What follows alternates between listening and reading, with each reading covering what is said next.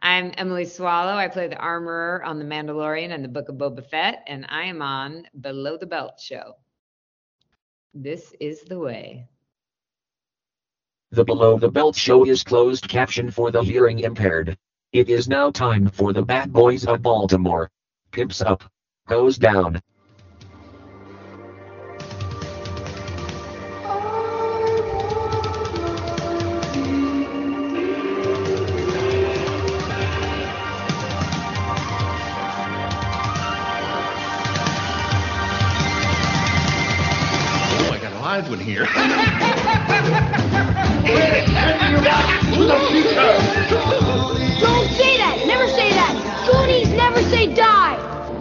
On, wax off. They're here!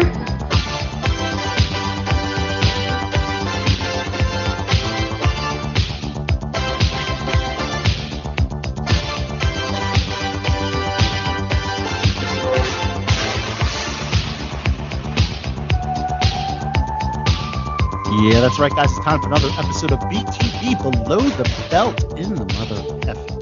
I'm your host, Al Sotto, aka Celebrity Sotto, your host with most here for your weekly pleasure. And uh, wow, another amazing, amazing show from top to bottom. I see the the, the big energy in the room, or lack thereof, on the on the face of the one and only Mike the General Zod. He is also known as the man with the calming presence, the Persian prince of pop culture, and also known as the Zodi. the Zodi. so hey everybody, it's um, as always an immense, immense pleasure, lack thereof. You shame me, Mr. Sotto. I demand satisfaction. I forgot to call you also the Improv King. Yes. The Improv King. But we also have another king. Another king in studio, in the virtual studio, that is. He is the once and future king. He is one true knight and the last Numenorean. Martin Lopez back on BTB. Happy to be here, and of course, along with the royalty of the Prince of Persia. no, it's all I'm not about only royalty, but I'm a high-ranking. Uh, I've got a high military rank. I've That's right. Very, very full life. You know Or who you are? Like You're the guy who takes over in the coup, right? Like you're you're the you're the king's son who's been general, so like you're the lord to all the troops, and like you finally rise up against your father, and like your reign is over. well, that's better than that's better than the other thing where like you know you ever seen those pictures of um I guess he's King Charles now, not Prince Charles That's anymore. right, the right? coronation. when, Right. when when he was in the Royal Air Force and you see him, he's all skinny in his like military uniform and everything. Because like all of the the British royal family has to do military service, which Yeah. I guess is pretty much them sitting around and waving and looking good for the, for the camera. Oh no no no! They got to do the stuff. They got to do basic training and all that bullshit. well, you're already appropriate then, Zod. You're a general and a prince, so Yeah. you have both of those covered. And uh, I guess I don't have any royal titles uh, associated with yours. Truly, I'm just celebrity Sotto, your host. Well, you're you're you're you're a man of uh you're you're a man of the meritocracy. You're not you know you're not given the title.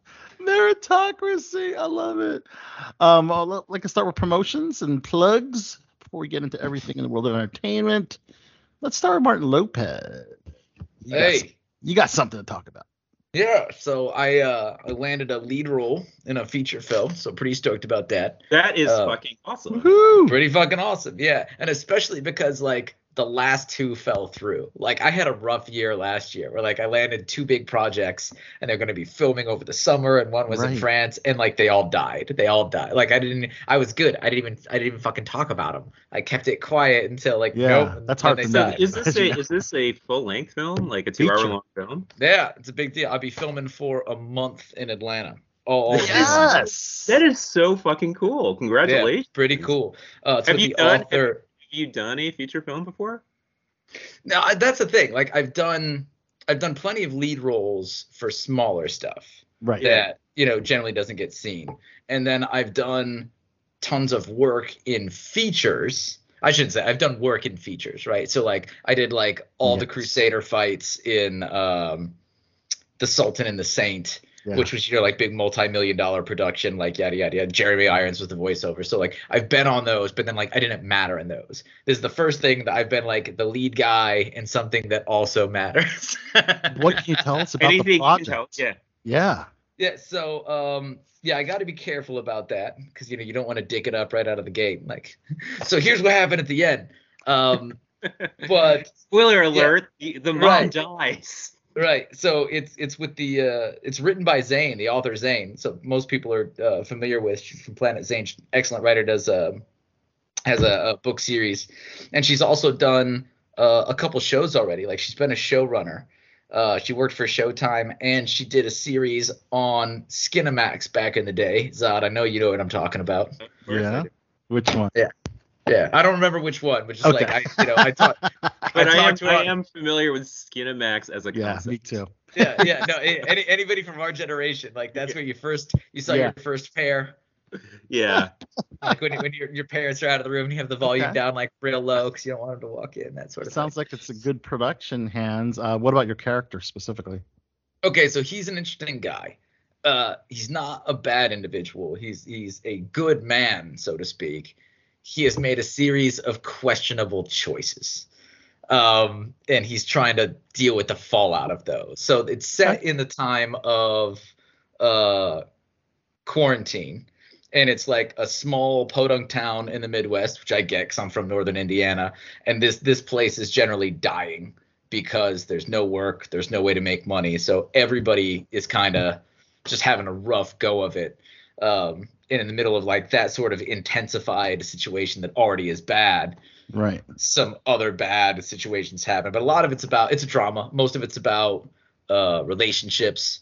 Um, there's more than one involved, which is part of the problem. And that whole it's very human. I really liked the script. You know, Very cool. Yeah, you're supposed to say that as a as an actor, right? If they're like looking at you for a role, you're like, oh, whatever. But like, this is a script I actually enjoyed. Like, I actually genuinely, without lying, liked this one uh, because I think she does it, and you can tell like it, it's better writing. She does a really good job of dealing with human nature because there's a difference between having genuine feelings and wanting to do the right thing and then actually executing it uh, especially when it comes to like trust and romance and family and all those types of things. And I think she does a really good job of putting people, uh, different characters in different situations where like you can see both aspects of that. Or like you know, this is the right move. This is the move I want to make. It's not necessarily the move I did make. How do I fix that because it does matter to me, even though I messed it up? That sort of thing. Wow. And you get to go to Hotlanta, Georgia. Yeah. Nice. What kind of budget how, uh, of this film? how intensive was the audition process before you got it? Like, how many times did you have to read? We're not going to talk about that.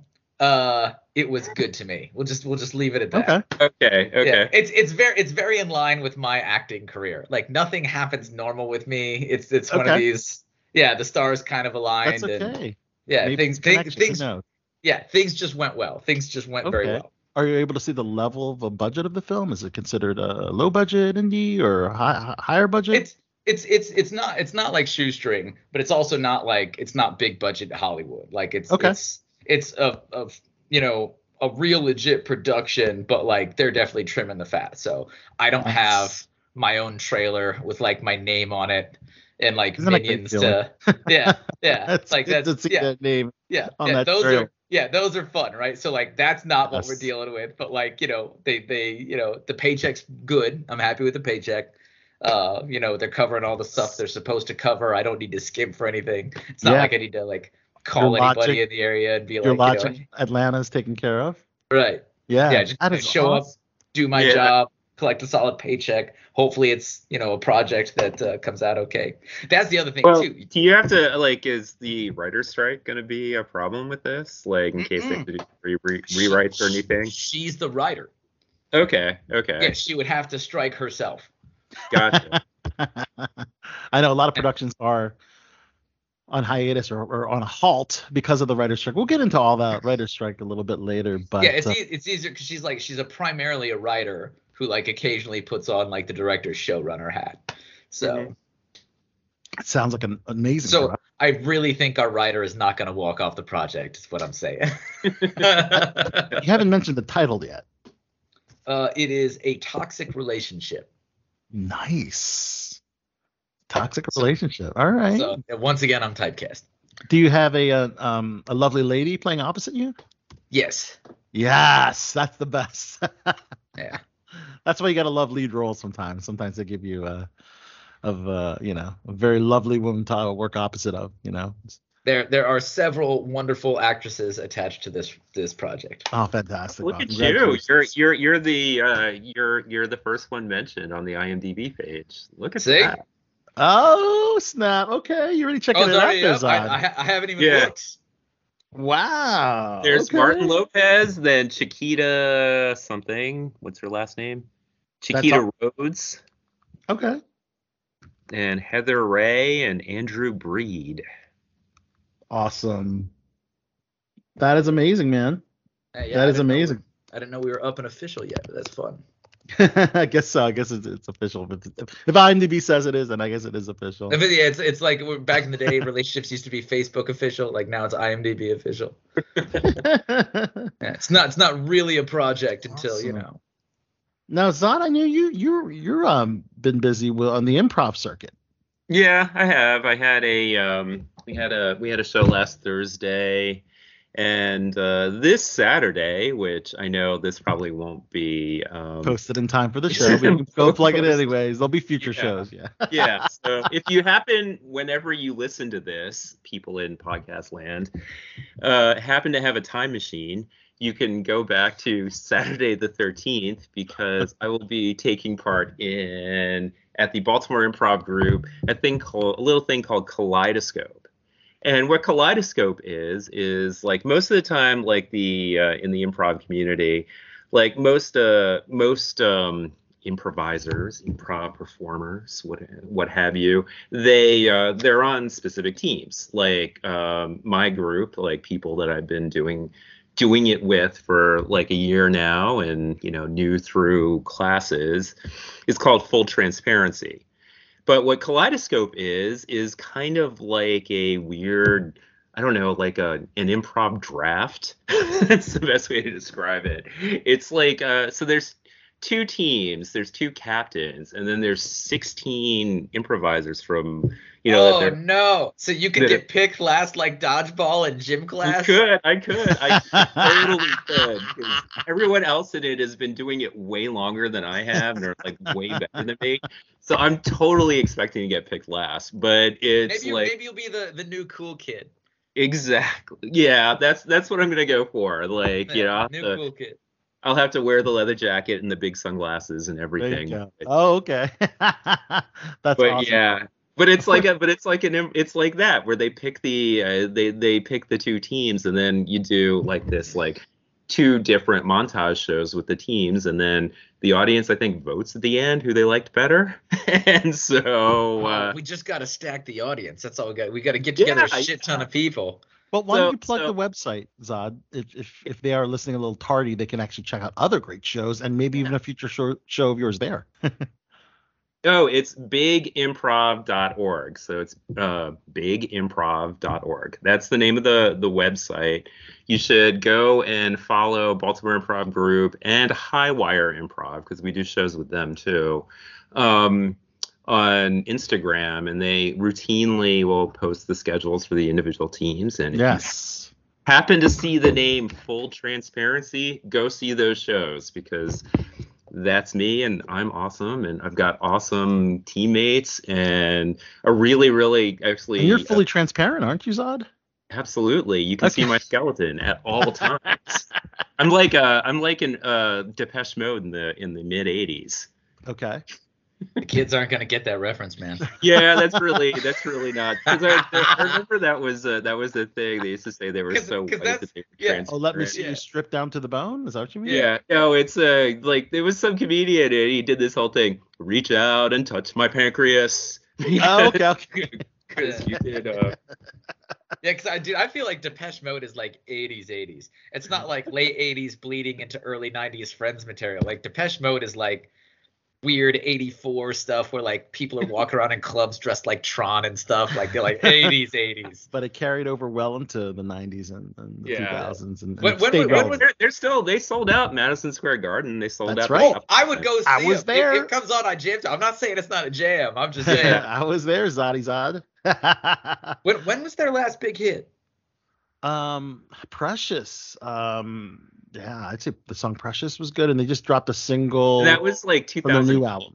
They're Yeah, coming out with they're coming out with new stuff. they just dropped an album, Memento Mori. Man, maybe I'm just not in the, the. You're gonna love. I do you know what that is? Memento, Memento- Mori. Yeah, memento mori is Latin. It means remember that you will die. Yeah, it's like Wow. uh, that's what the it's it's what the gladiators used to say before they would um Yeah.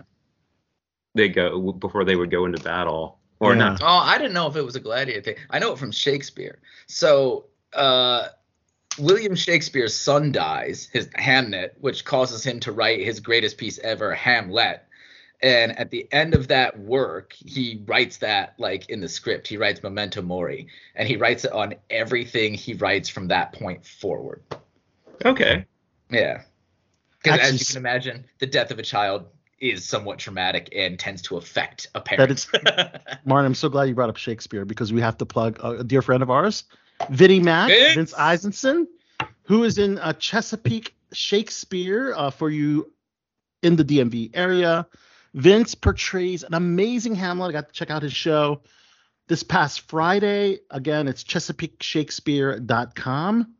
Uh, and um, of course, you all remember to be or not to be. That is the question. Uh, whether to noble in the mind, to suffer the slings and arrows of outrageous fortune, blah blah blah. You know, you know the gist.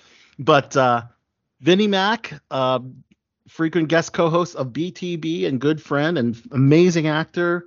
Uh, please check out his uh, amazing performance of Hamlet. Uh, shows are running until May 21st. So uh, got to give a shout Oh, out man. and a plug for Vince Eisenson. yeah, gotta get out and say and see it.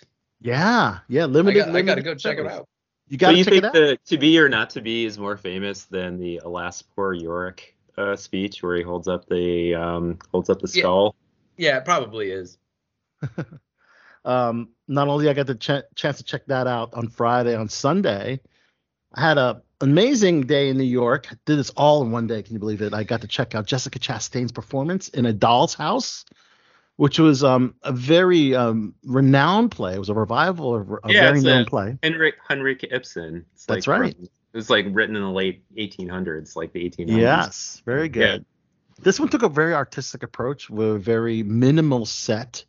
They utilized the rotating stage, um, and uh, all the cast were dressed all in black from head to toe, and um, it really just kind of stripped down the performances really. Uh, and uh, again, amazing performance. We got to talk to Jessica a little bit at the stage door, which is great. And then after that, uh, thank you SAG-AFTRA and Disney Plus for inviting us to the American Born Chinese a New York premiere, which was pretty awesome. Got to check that out. Um, I got to meet uh, a lot of the cast, um, uh, including Oscar winner herself, Michelle Yeoh, uh, which was pretty awesome. I'm so happy I got to meet her. Ke Huy Quan was in the house as well, and the rest of the young cast because it is a coming of age. Um, Is. Kiwi Kwan in the in the cast for American Born Chinese? He is. He is an American born Chinese. Yes. Yep. He's in the he's in the pilot episode and he'll he'll uh, be in more episodes. Uh, they, we got to see the first two episodes and Azad, I know you're a fan of the graphic novel Mm-hmm. and you interviewed the creator Gene, Gene Luen Yang Yeah. and uh, interestingly enough, we, I guess we were, we were both not aware that they were already in production for uh, the the live action version of American Born Chinese, but here we are. Yeah. Yeah, I remember. If I would have known, I would have asked him way more questions about that. Instead, I, I asked him about his run on Shang-Chi, Right. which which he enjoyed, but it's like uh, I, I would think this would be a much bigger deal to him personally. Oh yeah, he's he's uh, one of the executive producers as well. So um, a very very cool event. Got to check out the after party. They had an amazing setup with oysters and jumbo prawn on ice. They had a dancing dragon, a really cool photo booth. They had a signature uh, drink with dry ice. It was like a smoky drink, kind of a mystical drink, kind of in theme with the show. and uh, yeah, it was a really really good time. So make sure you check out. Drops on Disney Plus on May 24th. Um, and as I know, I know you read the graphic novel, so maybe you, when you see the show, you can compare it. But I thought it was a brilliant job. I know they updated some references to kind of uh, be more uh, contemporary because a lot uh, Mhm. it was it was written in the early 2000s, I believe. Yeah, yeah. Yeah, That was So- the thing that got him as a writer, like on the map. yeah. Okay, there you go. So uh, yeah, that's really really cool. So, but yeah, well, let's go ahead. Um, Zod and I got to check out the big big Marvel movie, uh, so we're gonna talk about it as well. So let's go ahead and uh, talk about everything in the world of entertainment. So here's our theme. It is time for the Hollywood Report. That's hot. That's bananas. That's off the chain.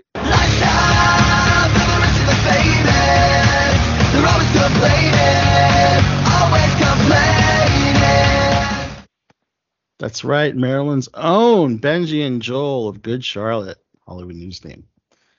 All right, Super Mario Brothers has finally been uh, dethroned from the top of the box office, despite it winning, uh, earning over one billion. But we'll get to that in a second.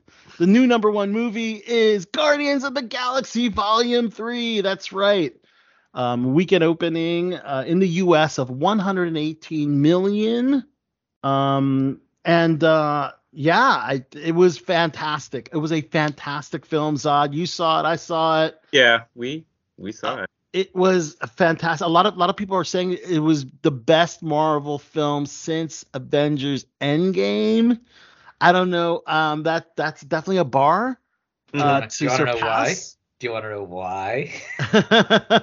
what? Why do you think? Why do you think? because Mark? Guardians of the Galaxy is specifically immune to preachy identity politics. Thank specifically you. A, immune.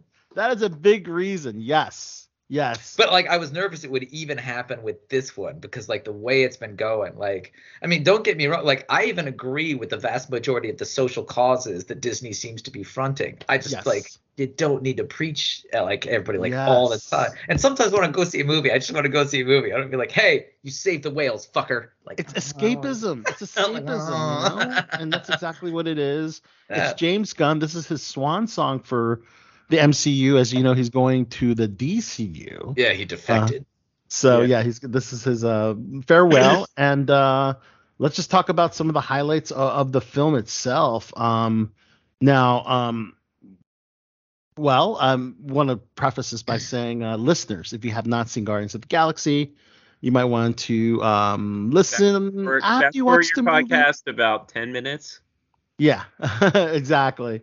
Uh, as we will be talking about some of the very, very amazing WTF jaw dropping moments that happened in Guardians of the Galaxy. Uh, first off, it, it had an incredible soundtrack.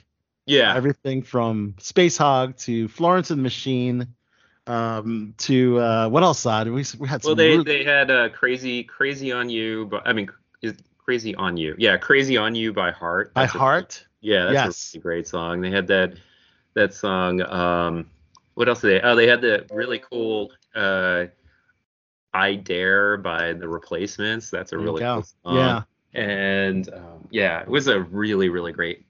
Oh, and "Creep" by Radiohead. Did you Creep Radiohead opened the movie, and it was actually an acoustic version. Uh-huh. which was a beautiful rendition. I mean, Thom Yorke, I mean, one of the best uh, best vocals in, in rock and roll, you know. Um, Mhm. But um, but let's talk a little bit about the film. So it, re- it was really all about uh, the main antagonist, High Evolutionary, uh, attempting to kidnap or take a Rocket Raccoon, and in doing so, injured him severely. That the Guardians had to go on a quest to um, a cure, I guess a cure or a, a, a way to find a, a, method to to save his life. to save him, yeah, because Yes. there was a there's an added complication where um the high evolu- I mean, it turns out that uh Guardian uh Rocket's uh Rocket's life uh like the high evolutionary is pretty much um the creator of Rocket That's right. and he did he did something and it's shown as they show the flashbacks to rocket's life that him and the high evolutionary the best way to describe it is he's like he's like the the evolutionary's like greatest creation, and the high evolutionary Mhm. hates him for it. and like truly, like they show how much like. What's the name name of the actor who plays the high evolutionary? I, I know he has Yeah, like that's an uh, African name. Chukwudi Iwuji. Yeah, Chukwudi Oh, I like that guy. yeah. Yes. He did an amazing job just portraying someone who's like you know can simultaneously attempt to be benevolent and just be so Yeah. fucking like insanely cruel and just hateful Nuts. make you want to hate him Yes. Yeah. and I've it- seen him do really well with a couple roles in some like lesser known projects. Like, have you ever seen the movie um The Exam? No I never had Oh, I heard about that one. Yeah. Go watch it. It's Okay. one, it's a phenomenal movie, but like, you know, it's low budget. There's like there's a couple actors and actresses in there that you'll recognize now, but like this is before anybody knew who any of them were. Whoever the casting coach was for that film, like good work because like you saw talent on the way up. Really hmm. good movie, but he's one of the main guys in that. He does very very well. Okay, yeah, but Chukwudi, yeah, fantastic job as the main villain. He sends Adam Warlock to go after. Oh yeah, Warlock's a that's Yes. a that's a To- you know they left him out of the Infinity Saga.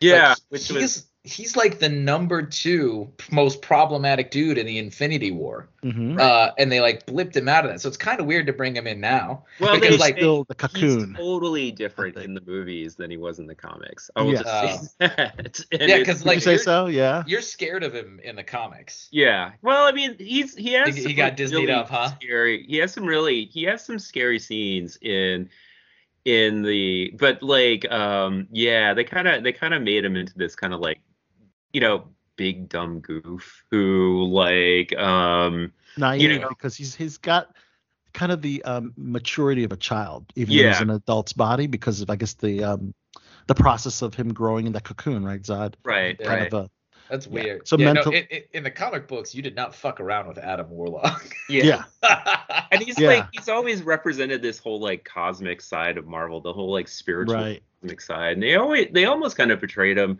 for a while as like almost this like kind of like messianic figure in a lot of the a lot of mm-hmm. the comics.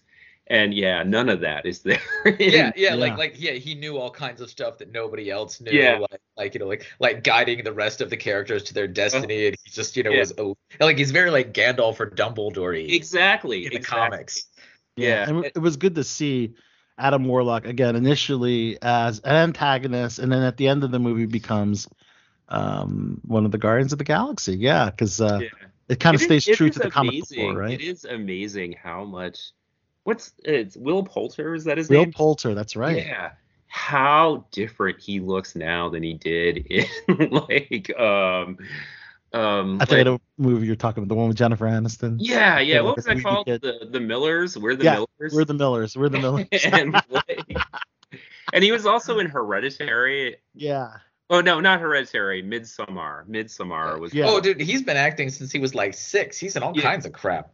Yeah, Yep. and he looked. I mean, he like my God, he looked like almost a totally different person. Like whoever, however they bulked him up. He got him in he got him in superhero Yeah. shape, no doubt. You know, Yeah. but he looked great with the with the gold, you know. Uh, and uh, again, yes, he starts off as the antagonist sent by the High Revolutionary to go after Rocket Raccoon. Yeah, I mean, he's he's kind of starts out and he's kind of just like a like a thug in Right. the yeah, Right. and, and uh Kicks they ass in the very beginning for sure.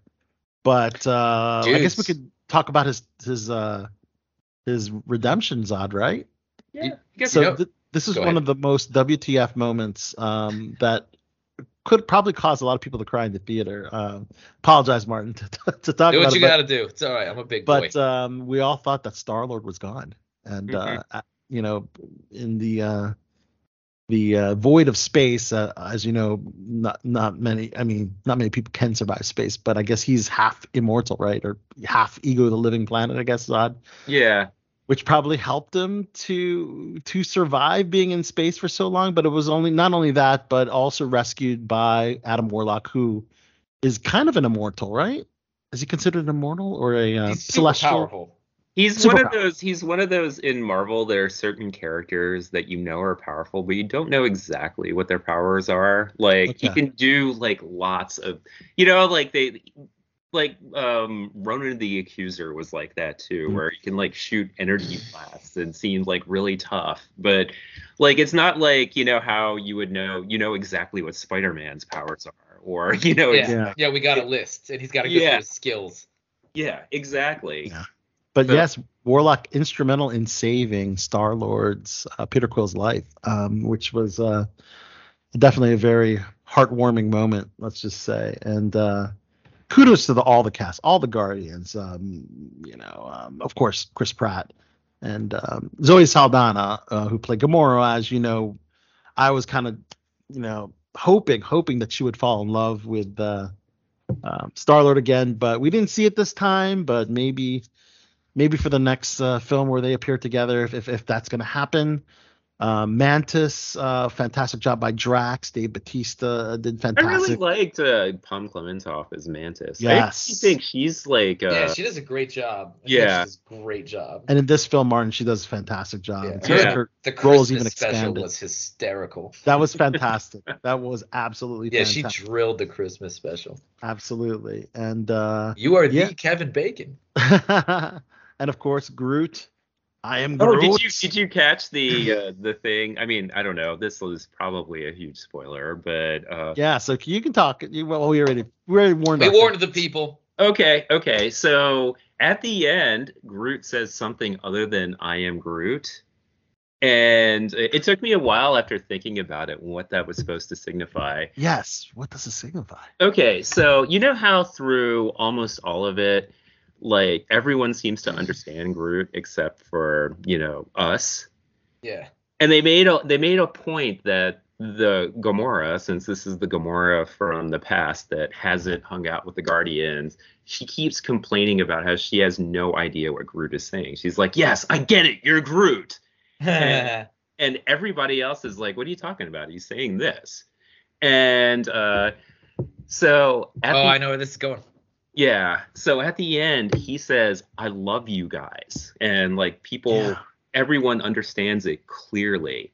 And I think what that's supposed to represent is because like right before that Gamora understood her understood him too that that's supposed to represent that um the audience because we've known Groot long enough we understand him too Yeah. like the way that it's a family concept. yeah Like his Wow. family understands him. So now we, the audience, have been part of the journey. We're now part of the family. We can hear him talk too. Okay. exactly Yeah. Okay. Well, well intuited. I like that quite a bit. It's yeah. worthy of an English major. Okay. Wow. Very good.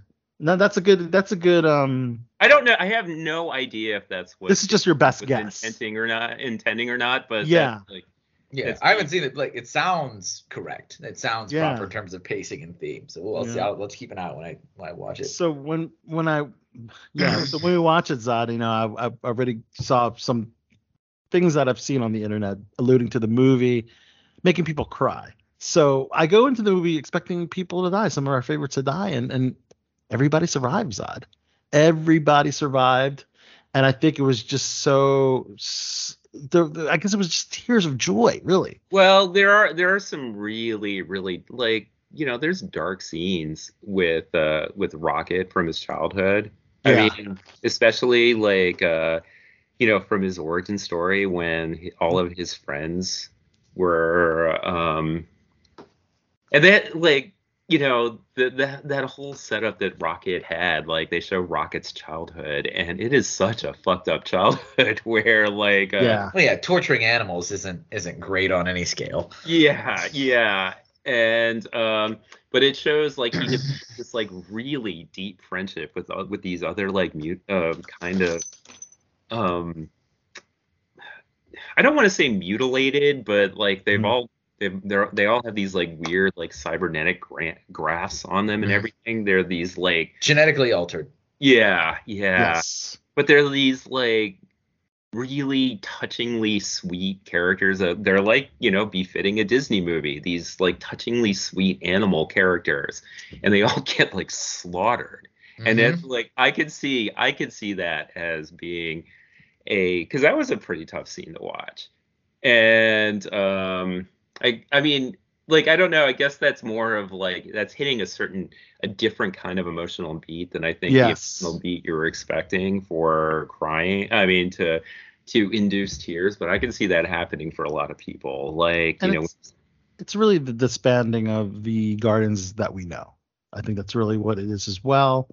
As Nebula decided to to uh, be the sheriff or mayor of nowhere, mhm. And Drax is going to be a dad to the lost young aliens that were rescued from the High Revolutionary, yeah. Evolutionary, sorry.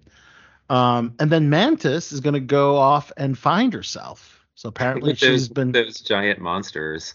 yes, with the three giant monsters. um, and I guess by finding herself because she's always been, um, I guess under control. Whether it was Ego, the Living Planet, which you found out in the holiday special, that that that they're siblings. Uh, Quill and uh, Mantis are siblings, and that the Ego, Living Planet, is the father of Mantis as well, which is just mind blowing as well.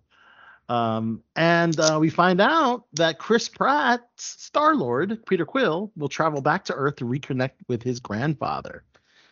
Um, and Gamora has decided to stay with the Ravagers, which is the group that was led by Sylvester Stallone's character. So um, it was a it was a breakup basically of, of of the Guardians, and of course the Guardians have a new iteration, I guess, so to speak. Now is going to be led by Rocket, which I think is pretty cool. Um, It's my favorite guy anyway. Rocket is the new leader of the new Guardians of the Galaxy. Of course, Groot remains by his side. He got a he got bulked up. Groot did. Got big and huge and bulked up, exactly. Yeah. And then you have Cosmo, the the Russian dog. Um, Who was a with- kind of an awesome character. I liked Cosmo a lot. Yep, we'll, we'll also stick with the with the the group as well as uh, one of the Ravagers' pets, Blurp, who is a furry Fasaki. Was that Uh, the was that the Ravager's pet? I the Ravagers' uh, r- cute little uh, cat. Wasn't that Warlock's Adam Warlock's pet? Well, it became Adam Warlock's pet. I believe it was one of the Ravagers' uh, pets at Oh. first. Yeah.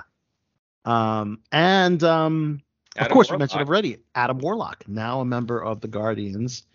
And um, last but not least is one of the prisoners. Um, now I found out we were, we were trying to figure out who, who this was, Zod. So one of the prisoner, uh, young girls prisoners, uh, joins the Guardians is actually Phyla. oh, Um, Phyla-Vell. That's, that's right. supposed to be? that's right. Oh wow. Okay. Yep. she is a pretty well-known Marvel I knew you would know who she is, Zod.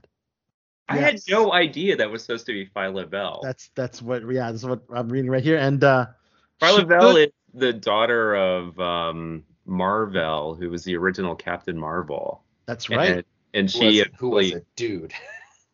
yeah, who was a Who dude. was a guy? in, the, in the movie, in the movies, it was played by Annette Bening, I Yeah. think, but it was a dude in the comics. And okay, go ahead. Yeah, Keep- and and we'll have a connection in the upcoming Marvels film. So there you go. And yeah. uh You forgot Kraglin. Kraglin was on the team too. oh, thank you, Kraglin, who is uh I guess is he the brother of Yondu? Or just He's the same a Ravager. He's, He's just, a Ravager, just I mean they both have the spiky. He's the brother of James Gunn. Yeah, So he's that's- the Well, we know of- it's the brother of James Gunn. I, and and they the spiky thing was like a That's hat. he's the it's not it's not like a it's not like a mohawk or anything. It's like a hat. A- Don't you remember? He he put it like um. It's how you get the the arrow. Yeah. You yeah gotta have your you gotta have your you got to dude. have it. So Yon because you know, uh, dedication to Yondu, he had this similar yeah. Yep. So yes, let's not forget a Kraglin because yes, he is James Gunn's brother. of course, he, nepotism does well. In, he's been in every James Gunn production, hasn't he? I mean, that's why because he's James Gunn's Gunn's brother. Yeah. My if my brother ever produced a blockbuster, I damn well better be on better screen. be in it, right? Damn What, what, what was I gonna do? There's there's a buddy of mine right now, like, and we're not close, but like we're close enough. He's show running a show on I forgot whether it was HBO or Showtime right now or something like that. And like he hit me up with this news and he was all stoked. And I was like, Yeah. Yeah, that's that's fantastic, Butteroo. like probably gonna be looking for some actors. you know, like come on, man. yeah. So that was the the first post credit scene was yes, uh, getting a glimpse of the new Guardians that will be led by Rocket, and there was a second post credit scene, right? Was it was it Zadi anything to do with X Men? No, it Not had- yet. It didn't. Not it- yet. it was a more low stakes, like emotional thing about with between um well Peter Peter Quill. yeah, I'm just a like uh it because if it was about the X-Men, I think I would be like freaking the fuck out. well, because like as soon as you guys said the high evolutionary, like his tie-in Yeah. with with Magneto and his kids is huge. exactly. Like I don't, I don't know if you know this, but like Quicksilver oh. and the Scarlet Witch grew up Oh, on yeah. Wundagore Mountain underneath like the watching of the High Evolutionary. Like yeah. I was like, oh, bring it in, bring him in. Yeah, Bring yeah, in. I'm I, I'm a little bit um little bit aware of that stuff. Yeah. and no no X-Men, but it was um it was Peter Quill going home to Earth and finding and being reunited with his grandfather. uh-huh. That's right. Which was a which was a nice uh, it was a nice like like emotional beat. Uh, The the grandfather wasn't played by I mean did you I ex- recognize the I- actor? I was gonna say I would expect a superstar cameo because they love Wasn't working it- in superstar cameos. I thought it was I thought it was Peter Gunn's dad. I mean James Gunn's dad. Uh, I gotta I gotta verify that. Um, but I think it was James because Gunn's it dad. was he wasn't like a superstar that I was like, oh wow, this guy's in this, and um, and, and it's not like it really like I mean it was just this, this funny little beat where he's like eating cereal with his grandfather, and um, and that's Okay, I'm, I'm sorry, it was not James Gunn's dad. His dad passed away three years ago. He was dedicated in the movie, but uh, yeah, I'm not actor- sure. Not sure the, who the actor was that played the grandfather. But the most important thing was the text that went across the screen that the legendary Star Lord will return. Yeah. So there you go. Um, so that that's great. Um, so the thing is, I know they're not going to do a Guardians four. I know that they're they're going to stop doing the multiple movies beyond three. I think they're making an exception for Captain America. Um, but um, And you could you could say Or- that you know it's Captain America is starting over because it's not going to be Chris Evans. That's Chris Evans right. isn't going to appear in it, so you could say That's it's right. the beginning of a new franchise. That's Right. true. Yeah, but they, they don't want to do the continual. They don't want to go beyond three. Um, I, I think also Spider Man's the exception of that one, so that's such a money maker.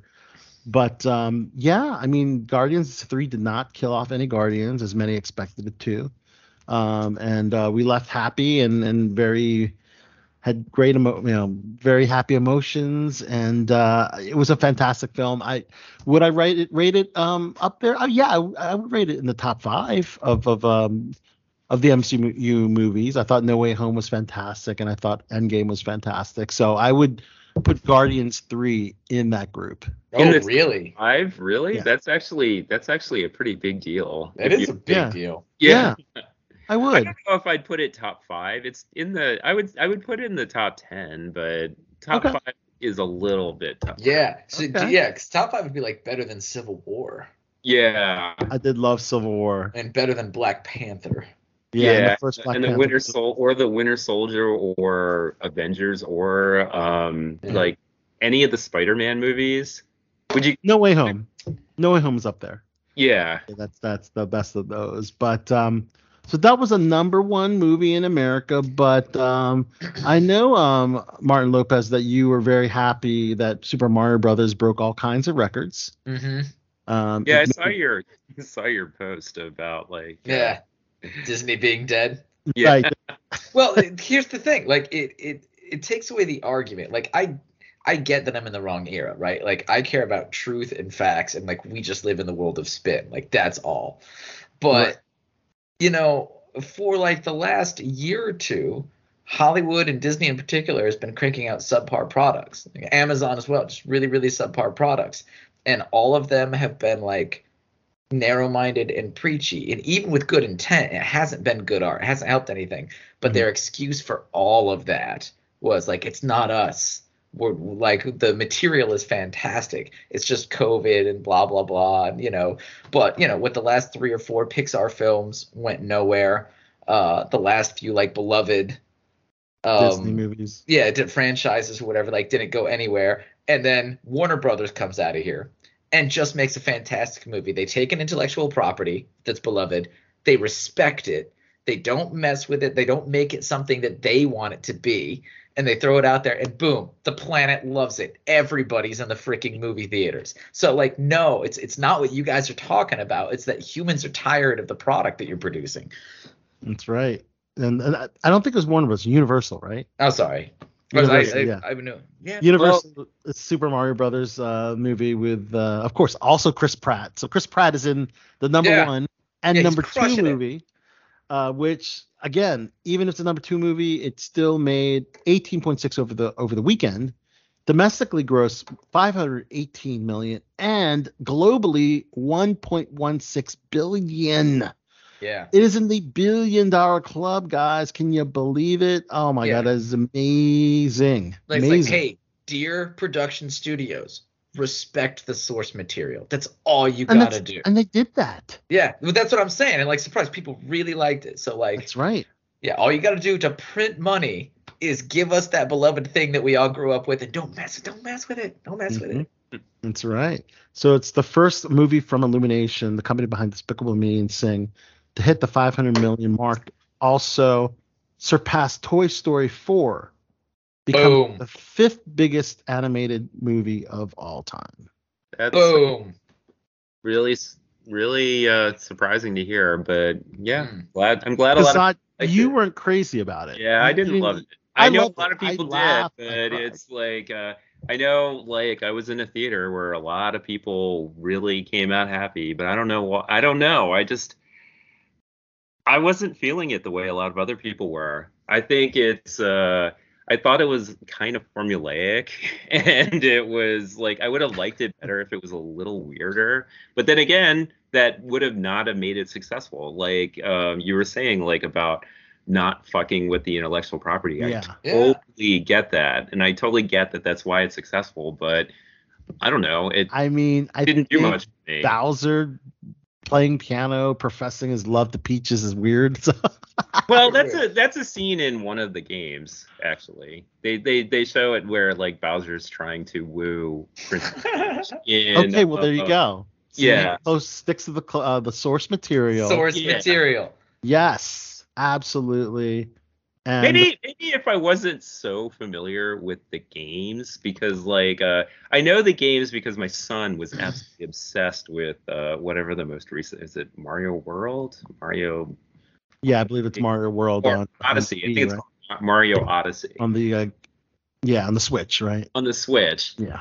And he loved it and he played the shit out of it and he like const because it's like this two player game so he always wanted me to play with him which is great i love doing doing stuff with my son Of course. yeah You're but good it's dad. like You're good dad, but, but but yeah i got a real crash course in like the the ins and outs of mario from Are, are, yeah, are you now an expert? Are you a little bit, a little bit of one next time Variety needs to talk to a Mario expert? There you go.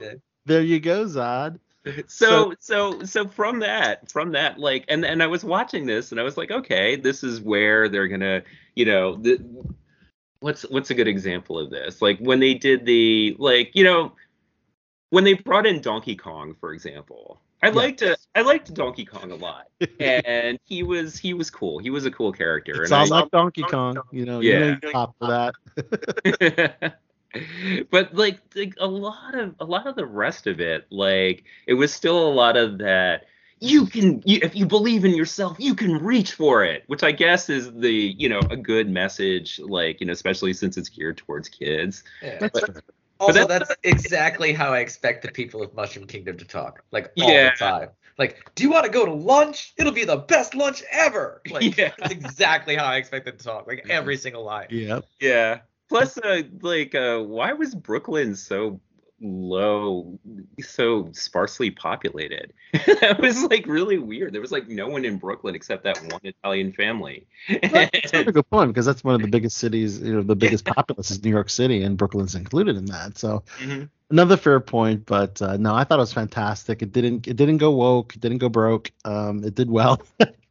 Sorry to say, but um, you know, they, they stuck to the characters. They didn't change the ethnicities of any of the characters. They stuck true to uh, to the, the the Yeah. intellectual property. That's all, you know. So that's well, why I mean, you know, what is the ethnicity of a mushroom? they're mushroom people, so they I guess it, Yeah. I'm gonna, I'm gonna go with uh, shiitake. Shiitake. Shiitake. They're Shitakians from Uh, Yes. so- Shiitake. the number three, four, and five movie, respectively, Evil Dead Rise, Are You There, God? It's Me, Margaret, and Love Again. So those are the um the rest of the top three. I haven't seen any of those three. Although I heard Evil Dead Rise was really good. Yep. Yeah, we got a we got a positive review from our wait our server. Our our- server, yeah, before we saw Guardians, uh, we we got uh, served by a very very cool uh, individual. I don't know how. yeah, interesting person. I don't know how to describe it because you know he's a trans. He's female to male, but but I mean, but still in- female in every way. but still female in every way. And like, I mean, Hasn't started any transitioning process. maybe maybe they're just right at the beginning of the transition. no, so like brand well, new like- trans. Well, like, well, like, like Gotta give he it time. uses uses he her he him pronouns. Ah. Right. But he said that uh, he's like he models. Yeah, he models. Oh, so you're saying he's very pretty? That's what you're trying to dance Right. around.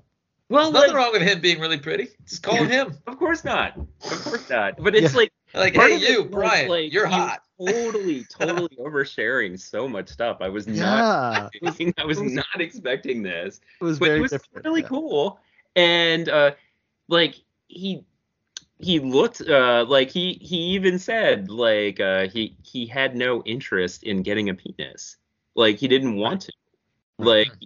he he wanted to get top surgery but not had no interest and i and Yeah. i was A lot of them do that.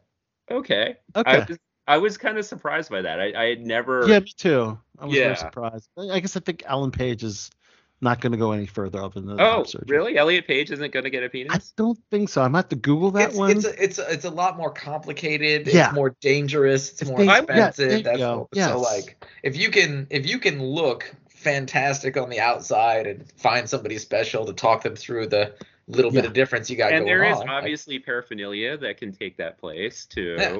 and so, yeah, there's all kinds of stuff you and can do. weaponry and, and things you can strap on.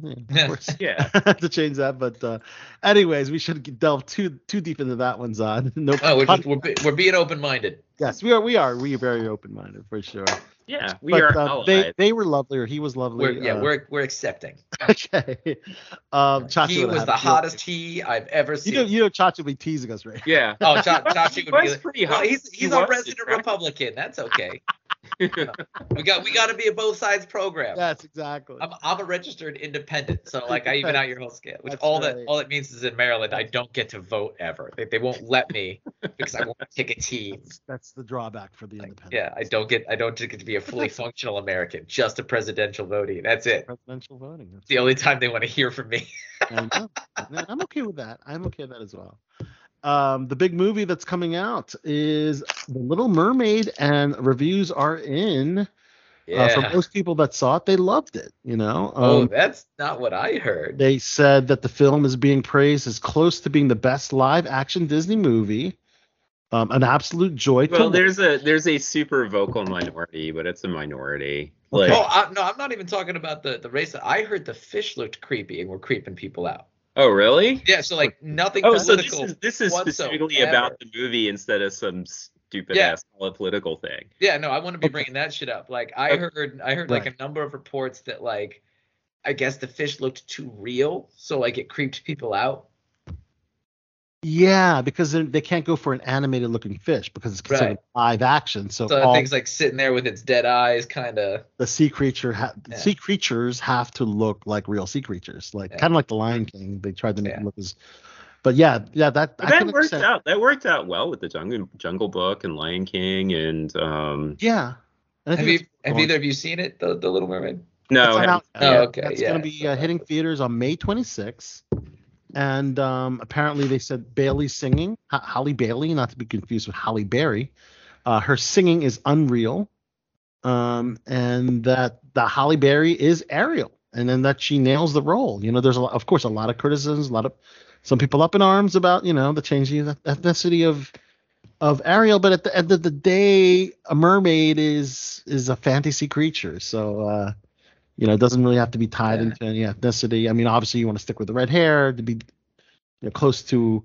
Hey, whoa, whoa, whoa! What what do you got against people with other color hair, bigot? What's wrong with brunettes? Why do you hate blondes so much? hey, what's wrong with bald people? Why does it have to be a redhead? Yeah. Listen, Right. do you see? red- It's time I get some representation in the role of Ariel. Right? Not a redhead. Can't Right. relate. Yeah, yeah. So uh, I'll, you know, I'll check it out. You know, it's it come again drops May 26th. Check it out. Um, what did you guys think of the Dune Part Two trailer that dropped earlier? Oh, oh Uh, shit, I haven't seen it yet. Oh my god, I gotta see that. Well, the trailer uh, did it did it not play in the previews? If, I, if I'm not mistaken, Todd.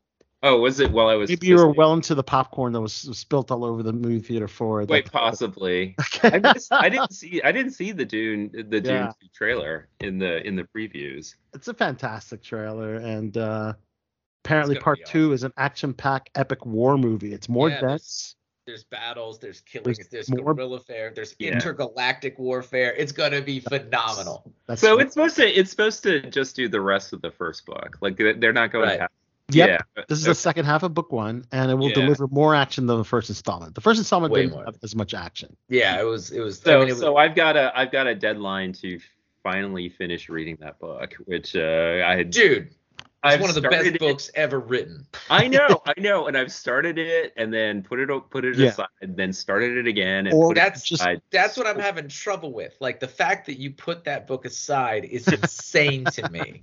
Well, Like- aren't you getting spoiled by by reading the book again and getting you know getting the storylines like fresh in the Well, I already know the story, but it's Okay. just uh, That's like fair. yeah, the I don't know about that. Like it's really complicated. Like he makes this incredibly detailed world with different rules and pasts, and you know. Yeah, yeah I get that. I get that, but it's like, cause like I've, uh, but but since I was in high school, I've picked up and ne- and never finished that book like um oh, so good. at, Mm, least a, at least a dozen times. So now I'm gonna i'm gonna sit and like that movie comes out in the winter, right? Uh, yes, November third. Okay, okay. So Mhm. that that Dune is gonna be my fucking summer book.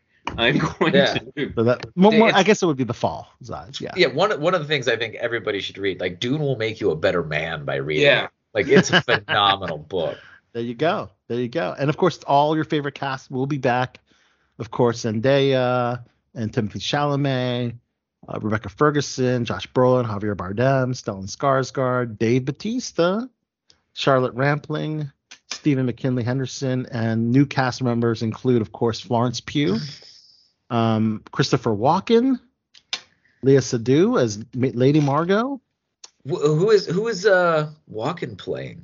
Um, Walken is the Emperor. Oh, the Padishah Emperor. The Emperor. House yes. Corrino. Yes, Florence Pugh is Princess Irulan Corrino. Another great character. Yep. And um, Austin Butler, Elvis Presley uh, from the recent Elvis movie, is going to be Fade Rautha. Feyd the- really? Uh, that Yes. worked, that worked. That's a good role for him. Yes, the Olympic sword master crossed with a psychotic Assassin. serial killer. Yeah, he's an assassin. Dude, what you're gonna right. get, dude, outside of like large scale battles, you're gonna get like duels of honor. You're gonna get like one on one sort of assassinations. You're gonna get yeah, shit gets bloody real quick. Yep. So that's the big uh, And trailer. get uh, more worms. and more worms. Yes. Shai-Hulud. Yes. Yes. You get a glimpse of that in the trailer as well. Blessed be the maker. Yes. yes. So another a trailer uh, that dropped of a sequel is Meg 2: The Trench. This is a Jason Statham's uh, you know sequel to The Big Shark, the legendary uh, huge uh, shark, uh, which the first one grossed 530 million worldwide. Oh, the The se- Meg. Yeah, the Meg. Yes, that's right. Meg to The Trench. Thirty million dollars. It grossed a half a billion The dollars. first Wow. one did, yeah. So they're finally coming out with a sequel. The trailer was really good. Um, the Have you seen of- the first one? I've never seen it. I, have I- seen that was- like I'm like yeah, 40 minutes into it. I started Okay. I started like 40 minutes of it like and a then week ago. oh, a week ago. Okay, Yeah. You're gearing up for the sequel, or just you just No, thought- it's just you know it seemed seemed like I had some like rating to do with something mindless I could put in the background. oh something that's a mindless that's a mindless Uh, thing. yeah, see a giant shark. it's not like Dune. people. You have to pay attention to Dune. Yeah. But um, yeah, Statham's teaming up with Wu Jing, a massive star in China, who starred in blockbusters such as The Wandering Earth, Wolf Warrior, The Battle of Lake Sh- Shagjin, Shangchen, and they go to an underwater journey to the bottom of the ocean to investigate new creatures. So um, check that out. Um, Zod, you did see this trailer, Oppenheimer. Oh yeah, Yes, yeah. Christopher I'm, I'm pretty Nolan's- psyched about that. Yes, his upcoming um, film, um, which again stars Florence Pugh, another another actress that's just really killing it right now. Emily Blunt, Cillian Murphy, Robert Downey Jr., Matt Damon, Leslie Oh, Grace jeez. Jr. That's gonna Oh, be gosh. amazing. Yeah, yeah. I mean, and Oppenheimer is uh, Robert Oppenheimer has an amazingly interesting story. Oh yeah. Yeah, I mean, he's like uh what he's written about like, you know, the in- insane amount of like cuz he actually had a lot of guilt about Yeah. being one of the fathers of like the most destructive weapon in history. Yeah. Yes. Yeah. The worst And- decision we ever made. That time when humanity stepped its toe over the line of too far. Exactly, exactly. And like there's a there's a documentary which has him it's just like these um these interviews with him and it's done on this like really really grainy grainy film and it has this like really like eerie whispery voice throughout it and it's like so crazy to see. Like like it actually like, you know, and he's talking about like, you know, because he was a he became a big follower of um I know it, it sounds ridiculous like to put it like this, but he became like of the the Bhagavad Gita, which is like the same thing as like Yeah. the, yeah the um Hare Krishna cults and everything, but Vishnu. yeah, and so he's like he's like yeah, so he's he's a super fascinating guy, and I really hope this movie does him right. I mean, it is it is in the hands of a great director, you know. So Yeah, no one's amazing. Christopher Nolan, who did Tenet and Dunkirk, The Dark Knight Saga, Inception, Interstellar. Uh, so this drops July His twenty most recent movie was Tenet, right? Tenet was, I believe, the last one. Yeah. Yeah, which I liked. I I wanted to love it, but I couldn't quite get to loving it. But I liked it. Yeah. Yeah, that was the that was the pandemic movie. Yeah, that, but that the, was the sole pandemic movie that, that Christopher Nolan insisted that that have a theater run when nobody. well, was, it's like because it was. uh I mean, that was a kind of in some ways, especially when they did like the weird like. I won't call it time travel, but it like the you know the backwards thing, like where they were doing like, yeah, that was a challenge reverse motion. I don't know what you. Yeah, that was like a. It's like that was a that was kind of a challenge to watch. I remember the first time I saw that. Yeah, I could just simply just rewind on the the DVR, you know. Yeah, get the same effect, you know. Um, but uh, all right, so some movies are in production. Uh, so Warner Brothers has a release date for Tim Burton's Beetlejuice 2. So that's going to be a direct sequel, not a reboot, which is very exciting. As Michael Keaton will be back, Winona Ryder will be back as the daughter and joining the cast. Of course, the up and coming, probably not up and coming anymore. She's a superstar now. Jenna Ortega will be playing Winona's daughter, I believe, in uh, in this film. So That's uh, great casting. so That's it's a three it's, it's it's a three generations there. so is Jenna Ortega like trying to corner the market on the like goth queen? Goth. Really played by like '90s. Uh, Yeah, I think she Yeah. has cornered the market. She's Yes. already like everyone's favorite little pa- like emotionless goth princess. They love it. That's right. Yeah. That's right. So because uh, yeah, because that's what I'm reading right here. Um, Jenna Ortega is going to be supposedly playing Ryder's daughter. And actually, the Wednesday creators Alfred Go and Miles Millar are penning the script for the new movie. Interesting. Yeah, that that's very interesting. Um, another sequel uh, in production will be um, a movie that uh, Nicolas Cage did um, years back called um, Lord of War. I don't know if you that was remember. a cool movie. I, Oh, I, I like that movie a lot. Okay, well, uh that's You the remember- guy we traded to yeah, get Brittany we, Griner we traded back. to get Brittany Griner, Griner That dude. Yeah. that dude. yeah. Okay, so now we're doing Lords of War, the Uh-huh. sequel. who who Cage is reprising as arms dealer Yuri Orlov, and Bill Skarsgård um, is going to be playing, I believe, his son. Yeah, um, who was in uh, Pennywise in, in the uh, It Part Two, the two part rather It adaptation. Um, so interesting. So it'll be kind of like a father and son um, team of uh, arms dealers. Hmm. So interesting, you know. That's Yeah. that's the thing. Once you bring a property back after so many years, it's all it's all about like the next generation, you know. So, um, a director I'm a fan of is Guy Ritchie, and you know he just did The Covenant not too long ago. He's already working on his next film. The title is on the wraps still, but um, it's um it's a film that uh, buyers at Cannes have a very big interest in. They've Yes. announced the cast. Guy Ritchie's the man. Yes, and it's uh, Jake Gyllenhaal, and Henry Cavill, and Eiza Gonzalez. Um, so they the cast has been attached, and um, apparently um, that's all we know. We don't know anything about the plot or the title, but it's getting ready for a big um, buyout at the Cannes Film Festival. So when we have more information, we'll talk about it. Um, well, all right, all right, all right. Matthew McConaughey. Um, apparently is uh, working on his next project with Andrew Patterson, the director behind the 2020 film The Vast of Night. And this film is called The Rivals of Amziah King. Yeah, so uh, so this is described as a deeply atmospheric, character-focused crime thriller um, set against a unique backdrop of backdrop of remote Oklahoma. So uh, McConaughey will play the Amziah King for um, the film, and uh, yeah, um, interesting, interesting plot. I mean, uh, uh, I, don't really think of crime thrillers in Oklahoma in the same sentence, but uh, you gotta you gotta sell me on that one.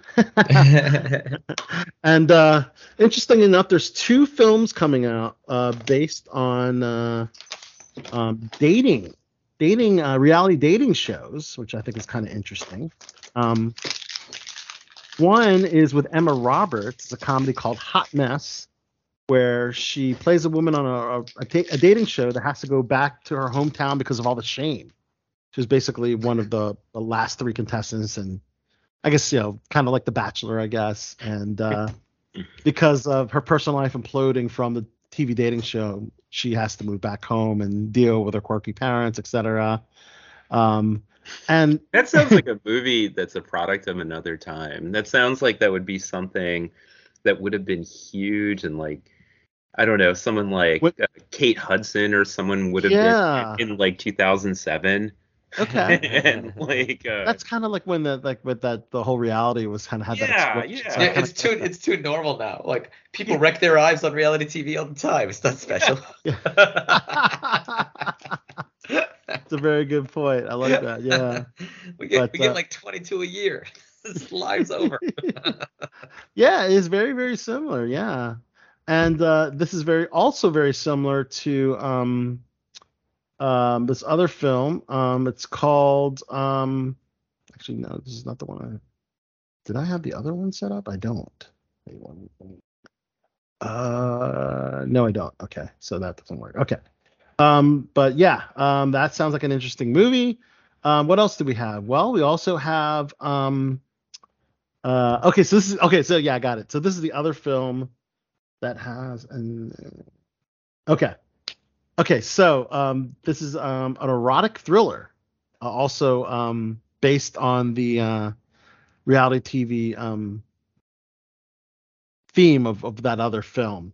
Okay, so this is uh, Melissa Barrera, who was in the recent Scream reboot movie. If you saw that, so I don't know if you saw the recent Scream movie I have not, but so she makes a last ditch effort to find love uh, by becoming a contestant on a reality dating show and um, now um, now just down to herself and two other women she starts to begin to feel the the artifice of the show fade and become terrifyingly real so the other one the first one we described was a comedy this one's like i guess a thriller erotic thriller nightmare type of film but both okay.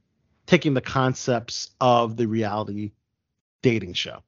So there you go. Um, it's just like again, maybe that's another film that, that's kind of dated um, based on the premise of reality TV dating, but nonetheless, um, yeah, interesting, interesting nonetheless. Um, and um, we also have a romantic comedy called um, called Voyagers. So this is a romantic relationship between Andrew Garfield and Daisy Edgar Jones, um, basically an astronomer and a uh, author um, that uh, end up falling in love. So this is a basically a period piece in 1977 as NAS- NASA's uh, prepared to launch humanity's first interstellar probes.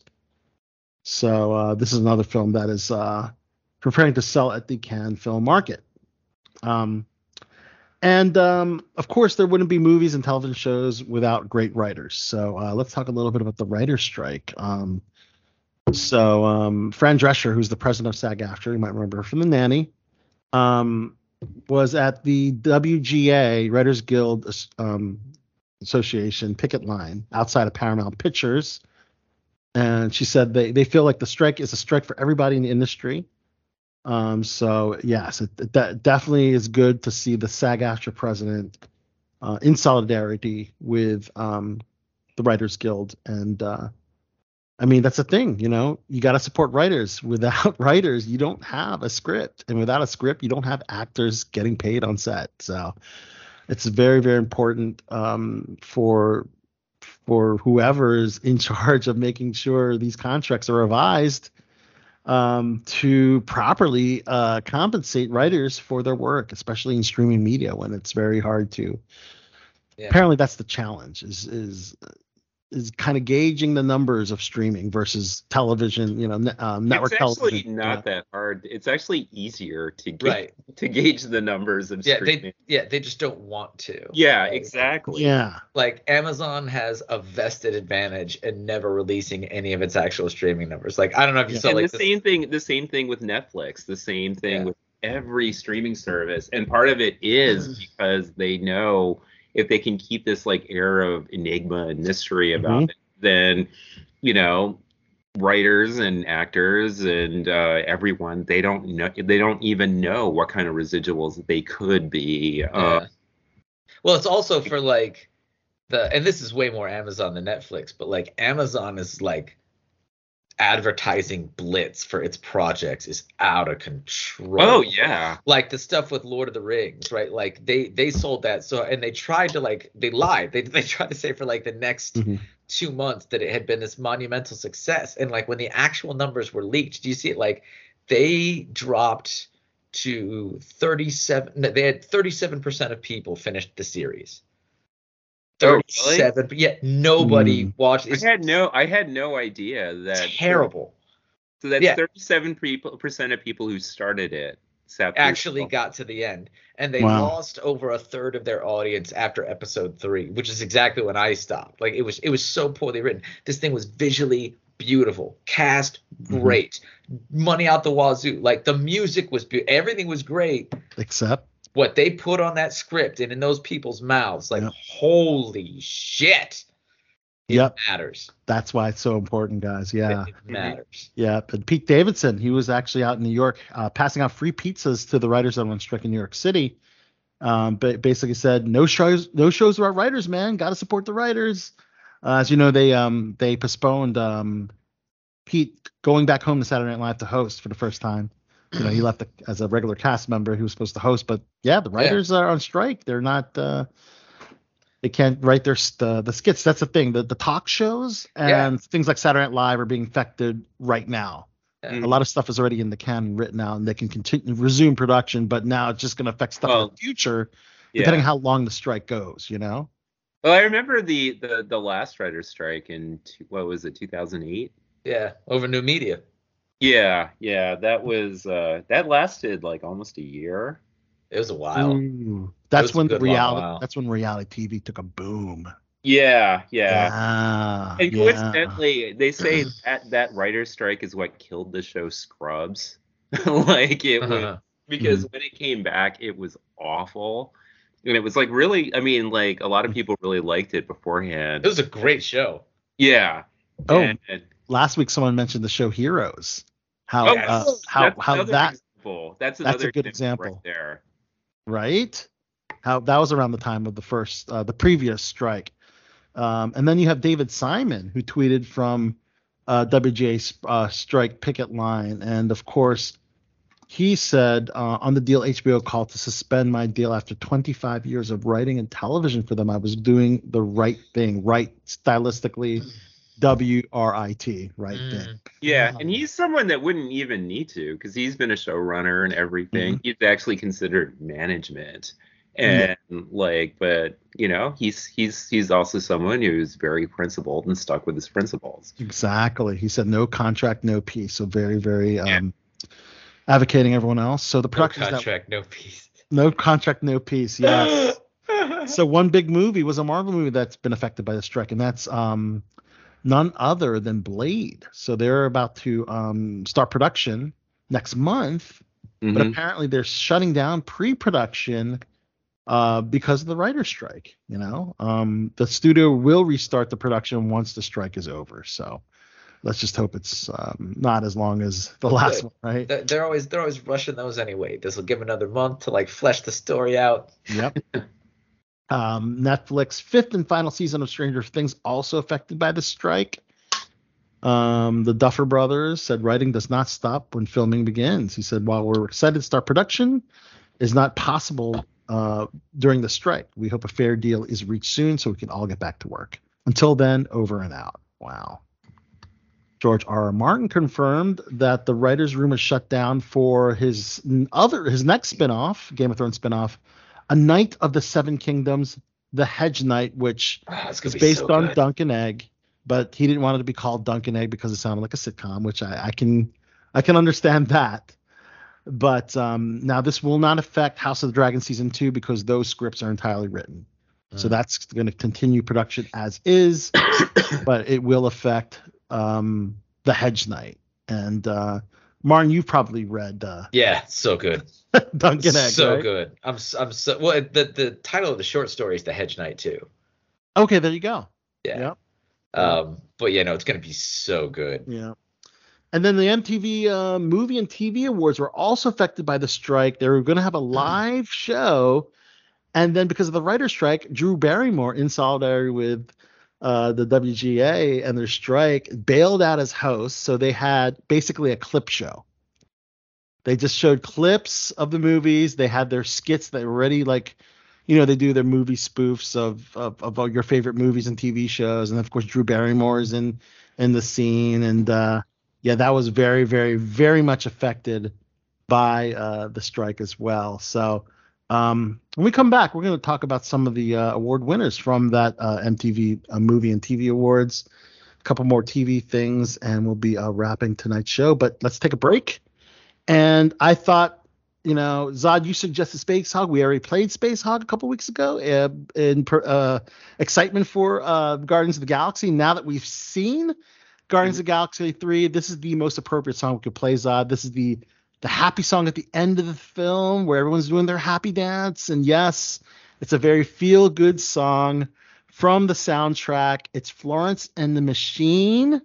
This is The Dog Days Are Over.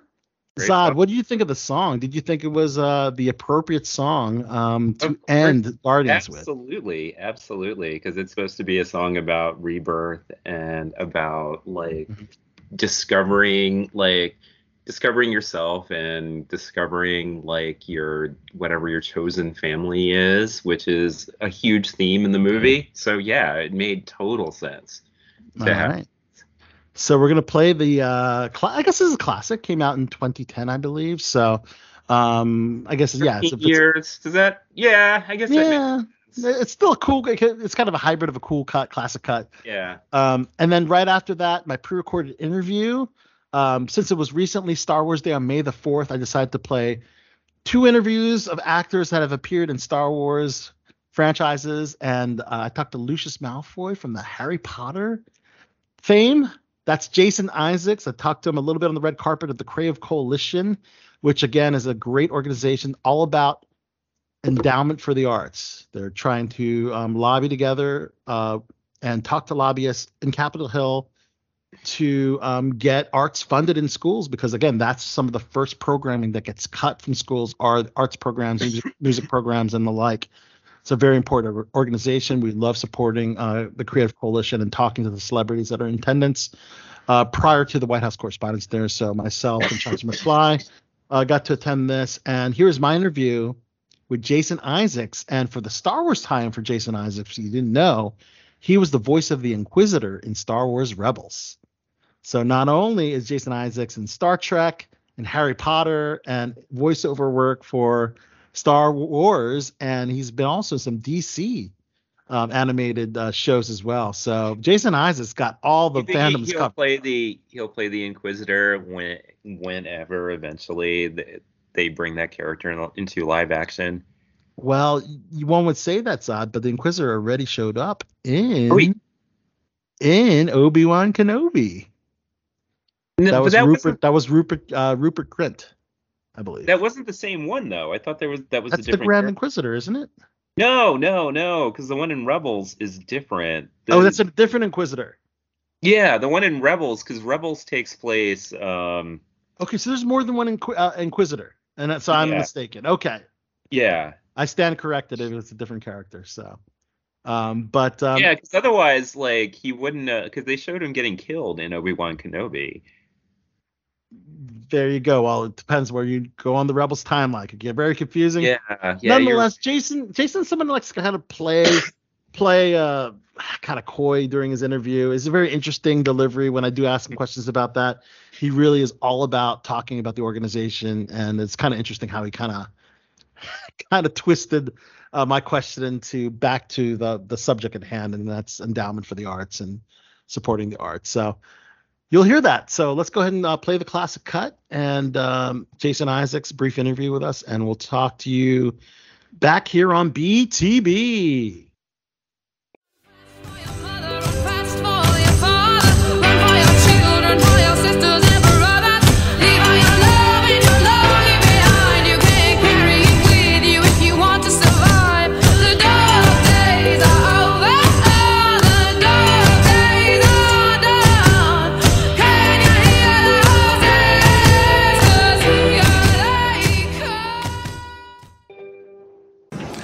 Al Sotto along with Chachi McFly. co-branded Below the Belt Show. Click on this show special here at the Madison Hotel in Washington D.C. Beautiful. On a nice rainy night, Yes, but it's dry inside. yes, for the Right to Bear Arts Gala, red carpet preceding the White House Correspondents' Dinner tomorrow.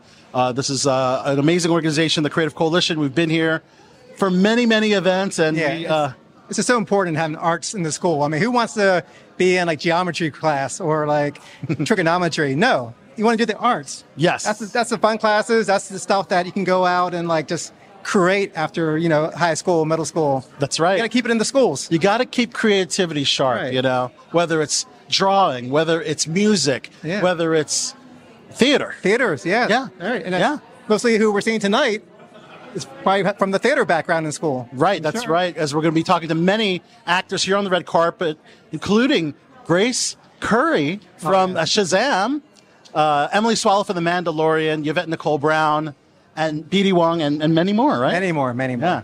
We're excited. Yeah, so stay tuned. Click on this. Again, uh, we, uh, last year we were hanging out at the French embassy and and being doing that again if and- you're there tomorrow. Yes, yes, and, and being serenaded. Uh, By Katie Thompson? Yeah, yeah, no, Yeah, you missed that tonight. I know. I know. But you're here again. Uh, how was your day at Capitol Hill today? Uh, uh, it'll depend on how the people we met vote. They all seem very sympathetic. You go to people's offices, you explain why the National Endowment for the Arts budget is saving lives, saving the spiritual life of the nation, saving soldiers' sanity, preventing suicide, and they seem like they're very sympathetic. Will they then go and vote for the budget and for the budget to be expanded in line with inflation? I don't know. Watch this space. We'll see. We, we certainly hope so. I mean, it not only just helps actors, but helps arts education as well, right? Uh, We're not here to help actors. We're not here for the entertainment industry. We're here for the people that are helped by, you know, community projects, rural projects, and Yes. and art therapy in prisons or with wounded warriors or in schools that just. I mean, I've worked in some schools, you know, as part of charity projects. yeah. They don't just not have arts programming. They don't have books. They don't have band. They don't have music. And these are many kids that don't have any kind of home life as well. So uh, these projects, the money is life saving. And literally life saving because it takes kids off the streets where terrible things can happen to them. I was curious also your thought, Jason. Um, they announced that HBO will be doing a Harry Potter series, and uh, how does Lucius Malfoy feel about that? Uh, the thing is, I'm here for the Creative Coalition, and uh, you know it's so easy to talk about Harry Potter. I'll tell you this: where the Harry Potter ties in with this. I meet people all over the world Yeah. who tell me that reading the Harry Potter books Yes. literally saved their life.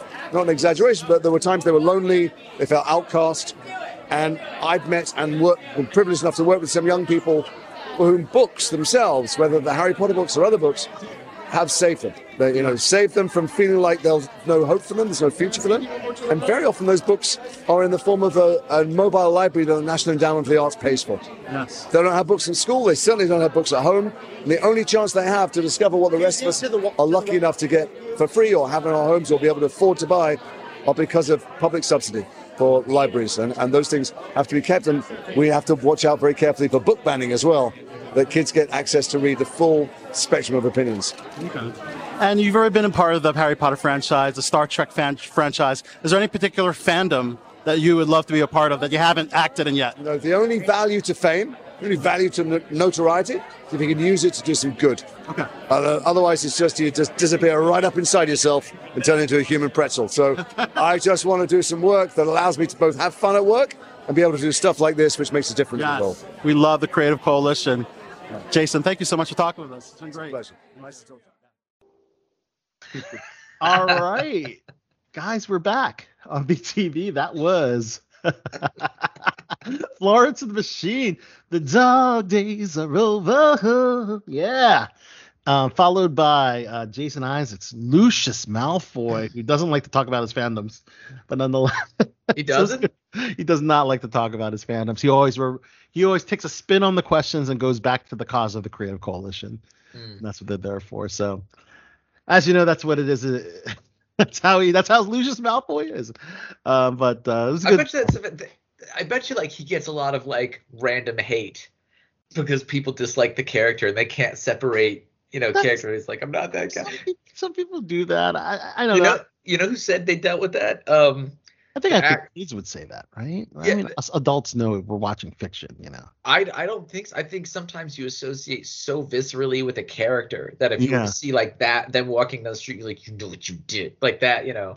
The, the kid, the kid who played Joffrey Lannister said that, like he's he retired from acting. That just like, and he nailed that role, and he, was seemed like an inbred sociopathic, whatever. But like he's he said like he gets that now from him and. Ramsay Bolton were Yeah. the two most despicable, not only in Game of Thrones, but in any television. exactly. The two of the worst. Yeah. So that so uh. when an actor like drills a role of someone truly despicable, yeah, I, I think it's hard for humans to compartmentalize and like put that away Exactly. without being like, you know, that's suspicious. That's got it. That's a very good point. Yeah, but yeah, um, wow. So let's uh, talk of, about some of the winners of the, uh, I guess the not so relevant MTV Movie and TV Awards, What as are you they talking about? Shakespearean. they really do cater to um, the younger generation, of course. Um, uh, so Scream Six, best movie. best movie awarded. Um, might have to do with uh, the Jenna Ortega being so popular. Uh, I don't know. Um, but yeah, that was the um, the big uh, film winner. The big TV winner is The Last of Us, uh, which took three awards: Best Show, um, Pedro Pascal named Best Hero, um, which I think is very um, appropriate. I think, and him and Bella Ramsey um, were named uh, Best Duo. I think that's fair. They they played off each other very well. Exactly. So that yeah, very good, um, appropriate wins right there. Dude, they, you know what that is? That show is great script writing meets great acting. That's what that is. Last of Us is phenomenal. It's so good. It, it's not. so- Yeah, it's not the costumes. It's not the effects. The show doesn't care a whole lot. It's just character driven. Phenomenal writing, great acting. Exactly. Best performance in a show, Jenna Ortega from Wednesday is the winner for that. Best performance in a movie, Tom Cruise, Top Gun Maverick. I'm glad Tom won a Best Acting nod. Of course, he was kind of overshadowed by Austin Butler and uh, Brendan Fraser throughout award season. So Tom gets a nod there. Yeah. Again, this is for the younger generation. Um, Is best it hero. even with the MTV Awards? I mean, how relevant is MTV in any way, shape, or form anymore? It recognizes. It recognizes. I think pop. What's popular. It doesn't yeah, go by I know that- I critics. that, but you can't even you say know. the younger generation anymore because, Yeah. like, do young people still watch MTV? They definitely don't. Nobody's streaming popular- that shit. That's true. It's true. But it is on a lot of streaming platforms. I think it's not. Although, you know what? This weird return to the 80s has happened, right? Like Gen Z. I think Mm-hmm. you know what I think it was? It was it was Top Gun 2 and Stranger Things. Those Yeah. things landed at exactly the right time. And everybody saw Billy on Stranger Things and wanted Yeah. to grow a mullet Yeah. a ratty mustache. And then everybody saw Top Gun 2 where all the fucking young guys have their way. and now yeah, I go out to the bars. Every 23 year old has a porn stash, and it's fucking weird. if if if all of this media brought back the mu- the porn stash and the mullet, the two worst fashion decisions we made in the last 40 years, if those came back, maybe these fucks will start watching MTV again. They could be like a year away from a gold mine. I mean, it's the same people like they've given up on earbuds and went back to um, went back to. I mean, I can see you're Traditional plug and play. Yeah. plug and play headphones. You're yeah, exactly. I did it before it was cool, Zad. yeah. no, you got to charge the he- And- earbuds. There's a lot of shit you got to. Yeah, it's just. And I've and, and I've actually seen a couple of like you know 20 to 23 to 25 year olds, and they were using fucking flip phones. Like I remember seeing like what? That's something the- I haven't seen. yeah. They're running commercials. They brought the flip phone back, and I'm like, you trying to pretend that that wasn't 1998? Like, I can't believe like it. uh like you know you know this this this fucker's like pulling out a razor phone or i don't even know i didn't even know you could get razor phones still That's crazy. No, it's it's with it's with the bendy screen. It's what they're trying to say. It's different. So it opens Yeah. up and it's smooth like a big smartphone, but you Okay. can flip close. It's like, no, you're just on a flip phone. That's all it fucking That's is. unbelievable. Jesus. All right, the rest of the winners. so we already mentioned that Pedro, Pascal won the best hero, but the best villain, Elizabeth Olsen for Doctor Strange: The Multiverse of Madness. So that's an interesting uh, villain choice there. Um, the They the called her a nominees, villain. They the just hate strong women. funny. Oh, right, right, right. They just hate strong women. the, the the nominees are really interesting. Um, Megan from Megan, uh, the Bear from Cocaine Bear, uh, Jamie Campbell Bower from Stranger Things, who's Vecna, and Harry Styles, Don't Worry, Darling, were also uh, nominated for Best Villain. All right, Best Comedic Performance, Adam Sandler, surprise there, it's M- Murder Mystery 2. Um, Breakthrough Performance, Joseph Quinn, Stranger Things, just like uh, Billy with the mullet. You know, Joseph Quinn is just as uh, just as popular, uh, uh, even with the ladies as well. So there you go. I Is I think that's an appropriate. Uh, but he was also nominated with Bella Ramsey from The Last of Us and Emma Darcy from House of the Dragon. So the dude on Stranger Things, is it just me or does he look like Robert Downey Jr.'s kid? Are we talking about um, Joseph Quinn? Yeah. Looks like Robert Downey Jr. I saw it right away, and I've been wondering if I'm the only crazy person. Like he looks dead ass like him. No, just me. I don't know. May I, may I have to see more pictures of him without the the wig? No, if you didn't see it right away, it's not because like it's not only his face, it's mannerisms, his Okay. animated way of talking. Okay. Like it's you know Hey. what yeah i i can i can totally see it you now. picking up my Okay. vibes. yeah yeah like especially i didn't i didn't see it when i saw him on stranger things but like Everybody yeah, has their animals out, by the way. Ferrets and dogs and Yeah. Yeah yeah. Mine, I- mine are at least well behaved and quiet. Thank you very much. I need to meet your dog, Zad. Your dog looks awesome. she's uh, she's just so full of love that um she, she can't be contained I love it. Um, best fight: Courteney Cox versus Ghostface for Scream Six. Um, interesting pick for the winner. Although I did love Brad Pitt versus Bad Bunny in Bullet Train. I thought that was a fantastic fight. but- so good. That whole movie was that so movie was so fucking good So oh good. my god Yeah. i was i like i, I Again, great writing. Great writing. Bullet Train. Holy Yeah. shit, great writing. yeah the, the, and the fight choreography was second to none. so much fucking fun Yeah. Um, you look you look like a Thomas the Tank Engine. Loved it. Loved You it so much. Colton. yeah. You're a diesel. You're a Diesel. I could Uh, tell.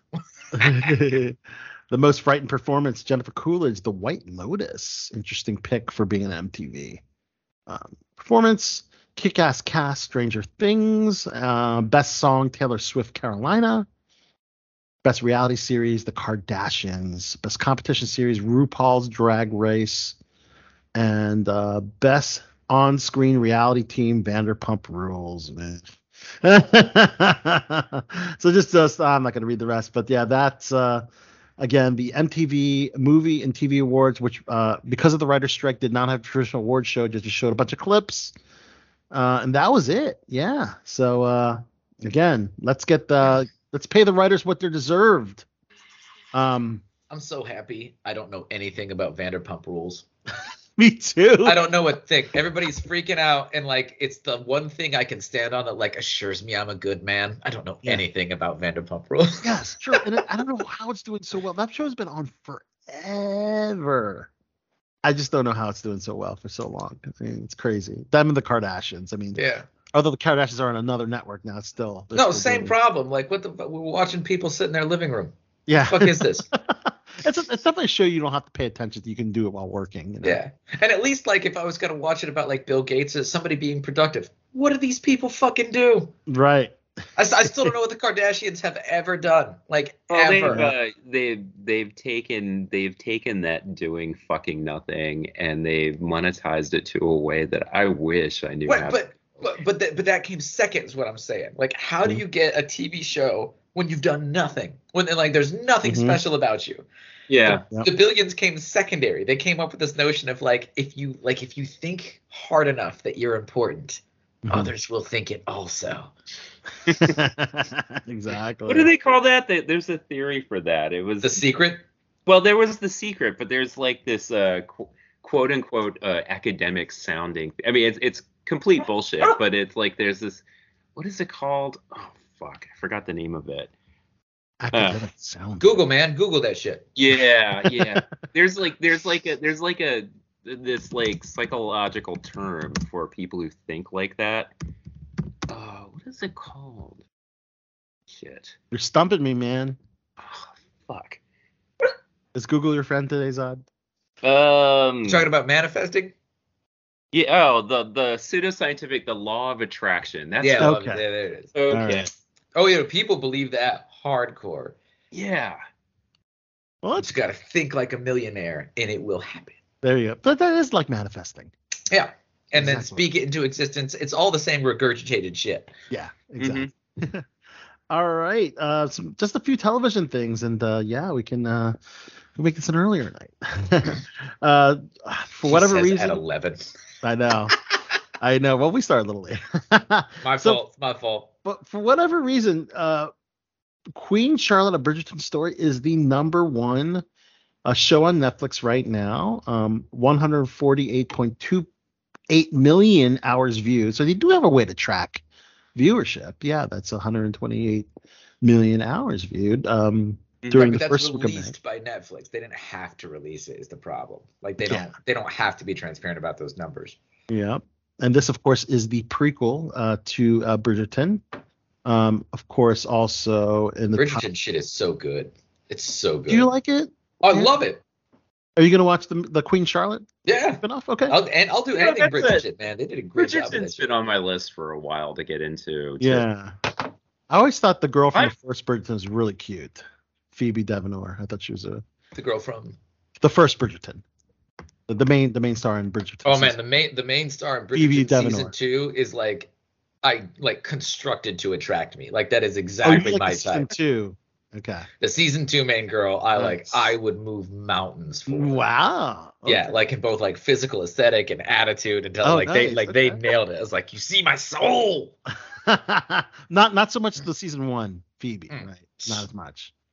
Yeah. I wouldn't even talk to her at a bar. That's pretty funny. She would not blip up on the radar. Oh wow. Okay. Okay. You've hung out with me. You know I'm ridiculously picky. Oh, I I- am unhealthily picky. I know. I know. I probably have a condition of some sort. People should look at that. It's like I'm not special, right? I I'm can't. just this normal guy I from. Northern Indiana I can't blame you, man. dumping, Uh, dumping Miss Maryland's. you got it, or or Harley Quinn for that matter. Um, so uh, let's see. Uh, also, um, close behind uh, Queen Charlotte is Sweet Tooth season two. hmm Thought I know you're all about that show, Sweet Tooth. Um, I actually haven't watched it yet. I've been. no, that's that's also. that, that sounds like a show that Did you watch you'd season one? No, I haven't. I haven't. I haven't Oh, season one was before. great. Yeah, it's it's based on a comic book, which I remember reading like the first ten issues of, and never never actually finished the story. But it's like, um, but yeah, I've heard. I mean, the the comic was great. I just, uh, you know, other things came up, and Everything came up, but you'll probably give it a Yeah. shot as well. I very much enjoyed season one. Season two has been okay. It's a little slow, and I'm but like part of me just thinks that season one was so good. But like, yeah, I don't. know. I, I feel like they're Okay. season two of Sweet Tooth is like season three of Mandalorian. It's not bad per se. But yes. Like, that's a used- good way. To, that is that's Yes, a good it's- gauge. yeah, That's yeah. a good gauge for Season long- three right, 'cause was you- the you're, worst. Like, yeah, because you're yeah. it's, it's, It's not not, that bad, but like it's still enjoyable. you're used to a pacing. You you now have stuff that you're vested. You have crap that you want to hear about. So like when they Mhm. waste an episode, you're like, ah. That's Yeah, an so still not interesting bad, but Yeah. I yeah, like it's kind of like it, where it's kind of like a lot of the like like the Black Widow movie. I kind of would put Mm. into that same category. exactly that, right? Okay. Yeah, Like I wasn't mad I saw it. Like would I tell you to go see it? Probably not. Like Right. you know. Interesting. Um, so that was number two. Number three is Firefly Lane, the second season, which I haven't watched yet. that's the one with Sarah Chalke, right? I believe so. Yep, Firefly thing. Yeah. I'd probably show uh, Mrs. Zad would enjoy. I don't know. It's, it's just a wife kind. It's a wifey kind of show. I don't know. It's a yeah. It's it is it's about like the friendship Misogynist out. women. well, it's, it's, it's about two very close with female friends. I don't know. It's it's not a show for us. I don't think. Um, I love Sarah Chalke though. She's awesome. She is. I- she is. I had such a crush on her. Crush on her. Yeah. on Who's, who's this? From Roseanne. No, on Scrubs. Oh, Scrubs. So it was. Yeah, the blonde chick Scrubs. from Scrubs. But Oh, she was my- also in really? Roseanne.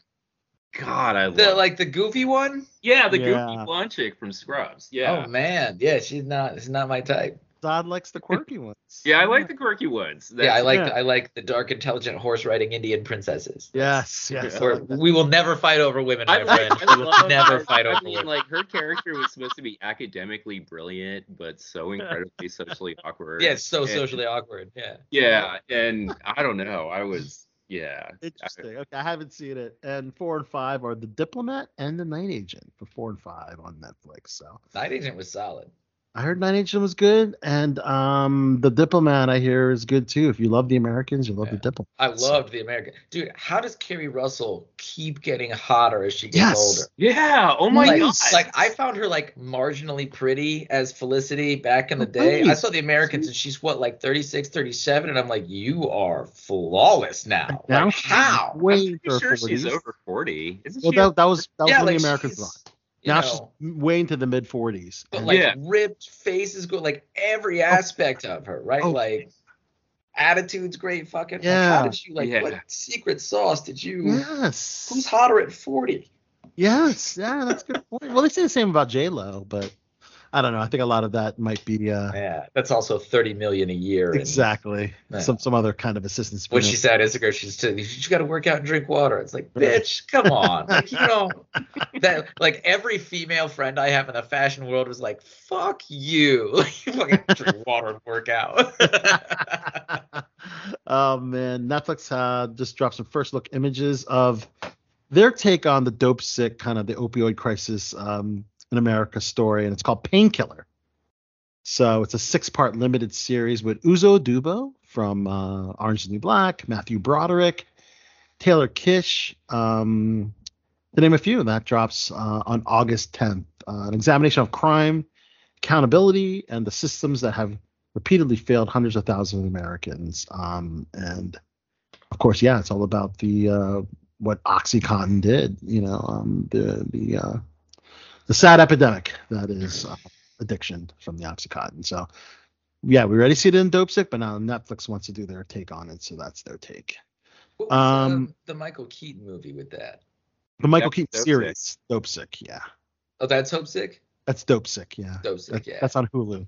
Yeah, that looked phenomenal. I saw the trailer for that. I know Oh, that's, yeah. that's what you're talking about. Like, it You'll looks so good. You'll see yours truly featured uh, as one of the Sisters Coalition in the in the Not a uh, dealer, Al. Not a dealer. no no uh, quite the You opposite. pushing pills, Al. Quite the opposite. I was uh, um, an advocate of getting signatures for um, uh, the OxyContin to be uh, shelved and re uh, rebranded to be less addictive. Oh, Uh, so you it were, was- a, you were a hero in the movie. Yes, I was a group spearheaded by one of the nuns that started the Sisters Coalition group to get a petition to take OxyContin off shelves. See, everybody's getting on the church. Look at them doing real and active good in the world. There you go. So Uh, Nobody check me messes out, with the nuns. you'll see me. You'll see me. You don't even have to, to pause your DVR or, or your, uh, your your remote. You'll you'll see me. Um, you know what? I don't have any HBO Max news other than that they're redoing Barney's World on HBO Max. um, I don't even know what that is. yeah, well, Is it, is it the same Barney from like like yeah I know Right? you you that's the love purple me dinosaur. That's- yeah Oh, that Barney? yeah yeah. They're gonna do new adventures of the purple dinosaur and his pals. Yes, because we've all been on the edges of our seats waiting to know what happened to Bonnie. But this is gonna be on HBO, so I wonder if You know, uh, Barney's well, gonna get a little cray cray in this season. they you know? have a uh, they they already have like because you know Sesame Street comes on HBO before it Yeah. gets shown on PBS so they already have and and HBO has always had a lot of like kids programming so Yeah, that's true. They did have Sesame Street. Running for 35 years. But they're like, but they're like poaching, I guess, like all of the, the super successful PBS stuff and and bringing it into, um, you know, because they, they did that with Sesame Street. They're doing that with Barney. I'm sure they do it with like the Teletubbies or all these other things that PBS use that like haggard parents use to turn on PBS for to like Yeah. shut their kids up. And It's, it's excellent business, like buying a known quantity. Like you can Yeah. gamble on a new show, or Mhm. like if there's something that people definitely like, acquire that shit. yeah, Well, speaking of animated uh, series, Zad, do you remember Clone High? They're doing a I revival. do. I. I loved it. You did. You loved Clone High. I wasn't sure if you would uh, know about that, but yeah, wow, you yeah. It was uh that was um was, was it created by like it was created by the same that, Phil Lawrence, Phil Lord, Christopher Miller, yeah yeah Lord and Miller. That's right. yeah I know that they're rebooting it. At That's right. In the near future. That's right. It's going to be on HBO Max, Zad. So look out for it. Um, That was a that was a funny fucking show back in. I remember I was excited because, and this is how long ago this was. They didn't it did it wasn't even on DVD for a while, and I got this bootleg DVD entire season. yeah. And, Do you know the premise, Martin? It's pretty cool. It's about No. like cloning some of the legends of of, of These, like, yesterday, right? great Confucius. Harriet Tubman, Gandhi. Gandhi, J- Christopher J- Columbus, Did they Frida bring back Jesus? Kahlo, and they're just uh, cloning these historical figures, and they they they grow up, and it's a high school years, right? Yeah, yeah, with high school, yeah, and it's funny as fuck. It was such a It's a funny weird show. concept. It would make a cool live action, though, right? Well, it was That's a very pothead concept. yeah. Like, that's just a Yeah. bunch of these high as fuck. Be like, dude, what if like all the people from history came back? Like, whoa, it's like, and what if they were all like 16? Yeah, I know. so it's a twist on Bill and Ted's when they go back in Yeah. time. And they bring back, you know, Sigmund So Freud with a hot dog with a corn dog. they could There's, do this, this. there's this one scene I remember where like the teenage JFK is like driving a car or something and it's about to crash and he goes, Nothing bad ever happens to the Kennedys and then it like dies in the Yeah. car fiery crash. and like Uh, that is great. That is absolutely great. I, now, now you got me wanting to watch this uh, animated show, Zad. Um, this is again a, um, a reboot of the one that you loved back in 2003. Yeah. Um, How long ago it was. Wow, 2000. 2002, 2003 is the original Clone High. Yeah. Yeah. All right. On Paramount, Yellowstone is coming to an end. Uh, the fifth season will be the last. It will wrap on the Paramount Network. Um, it will be succeeded by a new sequel series, which is untitled. And of course, you know about the 1923, 1883 uh, prequels. So they'll still continue the Dutton story. Um, just they're just wrapping up because of Kevin Costner um, is leaving the show, and also he's um, just recently divorced as well. So he's going through a lot right now. So Oh, that sucks. Chachi's the uh the our resident Yellowstone. That's guy. right. Yeah. also Yellowstone guy. It's yeah. supposed to be a great show. I just I haven't know. I, I watched a see it. few episodes just to talk to our. Uh, we had a, um, a guest from um, Denim, Denim Richards, uh, who's one of the actors in Yellowstone. We had him on the show. I watched a few episodes to get prepared, but then I, I never continued. But time, man, it's, it's how do you keep up with all these shows, guys? Right? Yeah. It's like I don't know. It's just a lot. It's a lot. Um, Jack Ryan, which is a show I worked on, but you won't see me in because I actually stood in for um, new cast member Michael Pena, uh, Michael who Pena? Yeah, Yeah, who- he's a pretty big star. yep, who plays Domingo Chavez. Yes, I was to stand in in uh, an And Who's episode this that we season? did in DC. no, no offense to you, Al, you look nothing like him. Well, a stand-in.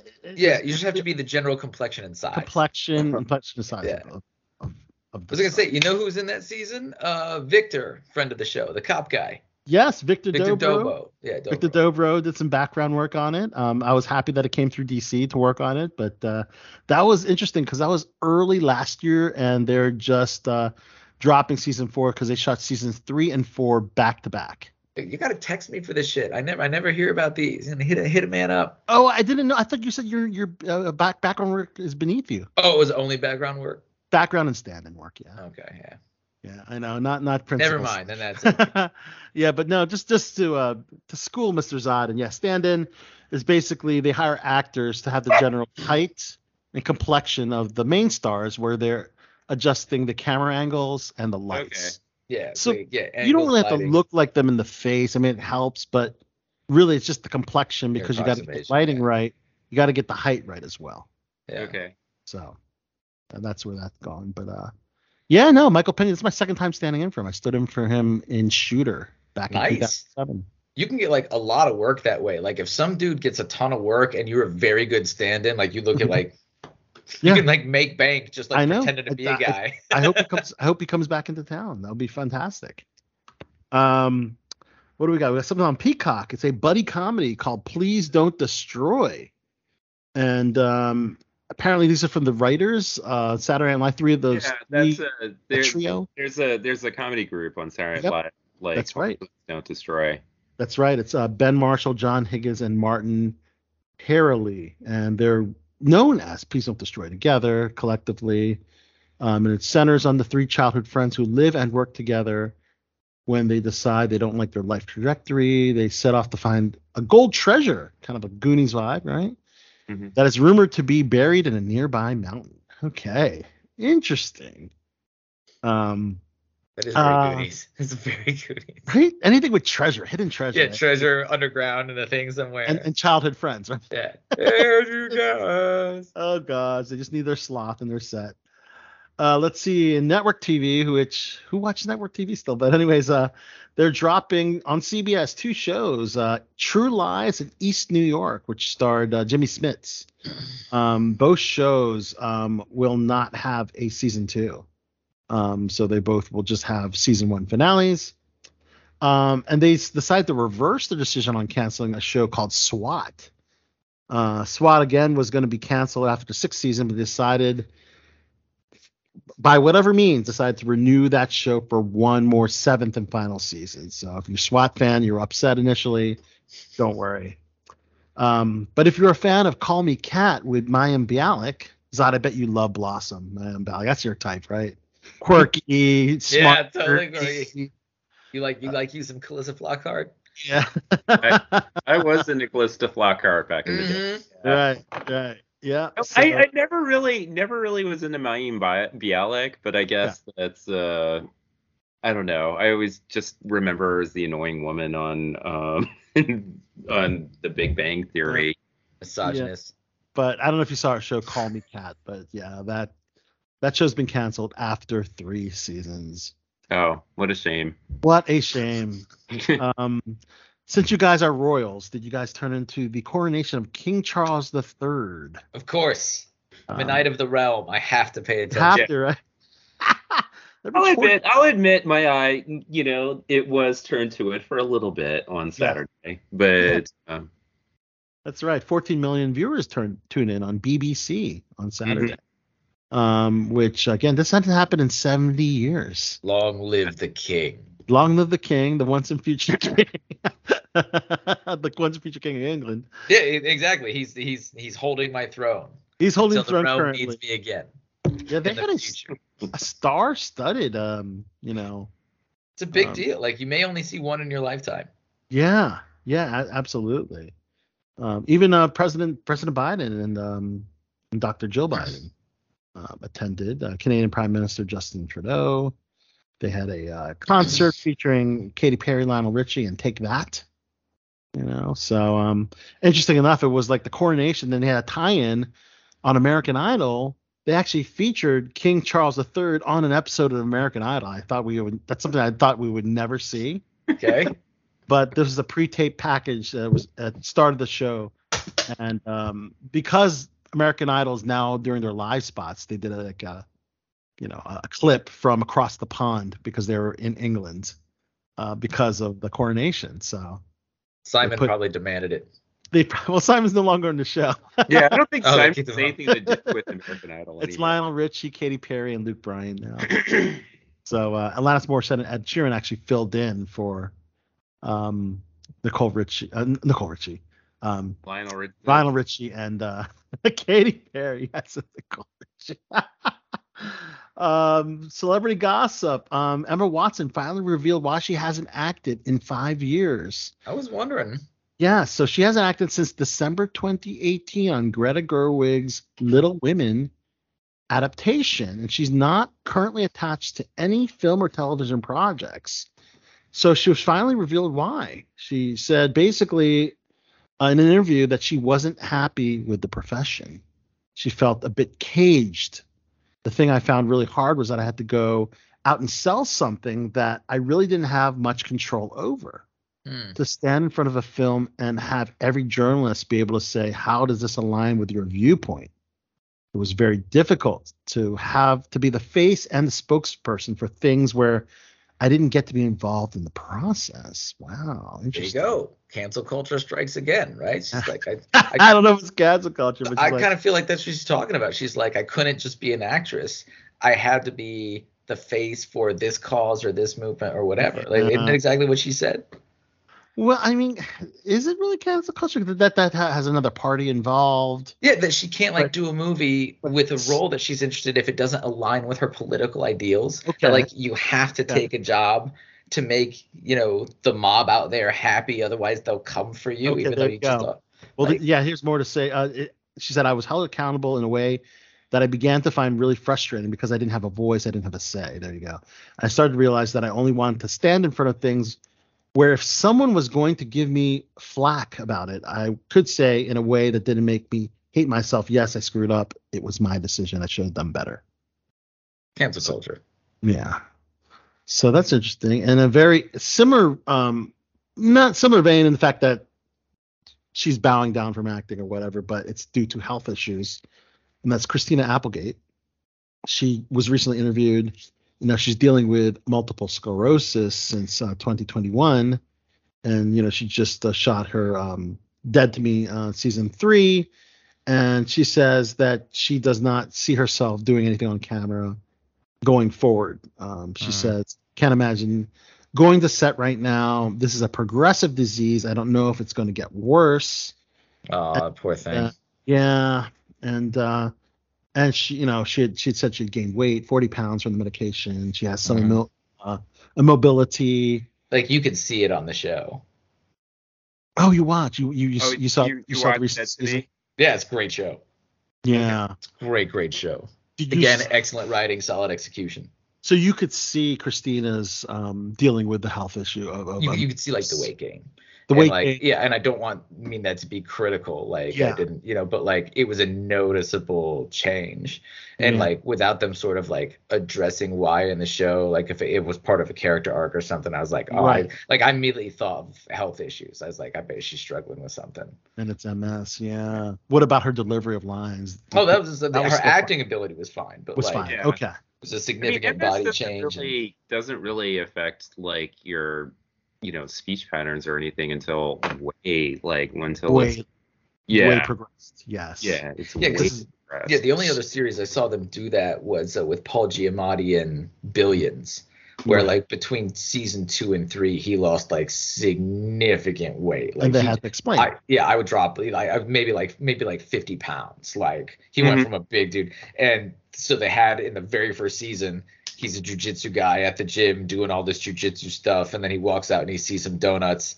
And he like waves no against those. Right. So like they they make it clear that he's decided Yeah. to work on his weight because like, yeah, yeah, different dude. you got you have to write it in then. Yeah, you gotta, you gotta have a chat about it. yeah, but they didn't do that for Dead to Me. Interesting. No, yeah, they, they Um, got over it. so And we I mean, saw- it wasn't terrible, you know. It's not like it wasn't Yeah. that big, but Interesting, yeah. And we saw an Avengers reunion, and not the way we want to see the Avengers, but Scarlett Johansson and Chris Evans made a visit to Jeremy Renner, um, who was is still in rehab, recovering. I mean, he's home, but still recovering um, from his crazy snowplow injury. right. He Yeah. suffered 30 broken bones and orthopedic injuries and blunt stress Yeah. trauma. Sounds bad, bad. Yeah, but he is he is so lucky, guys. He is he's gonna make a full recovery. Which but- is insane when it's you insane. think He's a that- true Avenger. He truly Yeah, is. Yeah. he's fucking Hawkeye. I don't know what you were doing. Yeah. I knew he'd be They've shown, they've shown they've shown Hawkeye in the comics take some some pretty severe beatings and come back Exactly. and like uh, so Yep. So it ties in. Scarlett Johansson was talking about how she was so happy to see him, but she didn't know if she was gonna see him again because uh you know, at first, you know, we all thought there was, you know, when he was first uh taken to the hospital, the injuries were so life threatening. We didn't think it was he was gonna make it. You know, but after they knew that he was getting well, that they decided to, to joke about it and uh but um you know and they're on an Avengers text chain, which I didn't even know existed. There's a text chains with all the Avengers, and uh, they cool. said, "O- "Okay, you beat us all. That's it. You won." Is what Scarlett Johansson said um, to that Avengers text message. So I think that. that's pretty cool that we all know. the guys from uh, the cast of Lord of the Rings did that, and they Oh, all yeah. got like yeah, they also all got a small tattoo, uh, which like they won't say like what it is or where, but like all nine of them have it. They like if there was any chat I would want to be a part of, I so want to be on the Lord of the Rings chat. you you want like- that?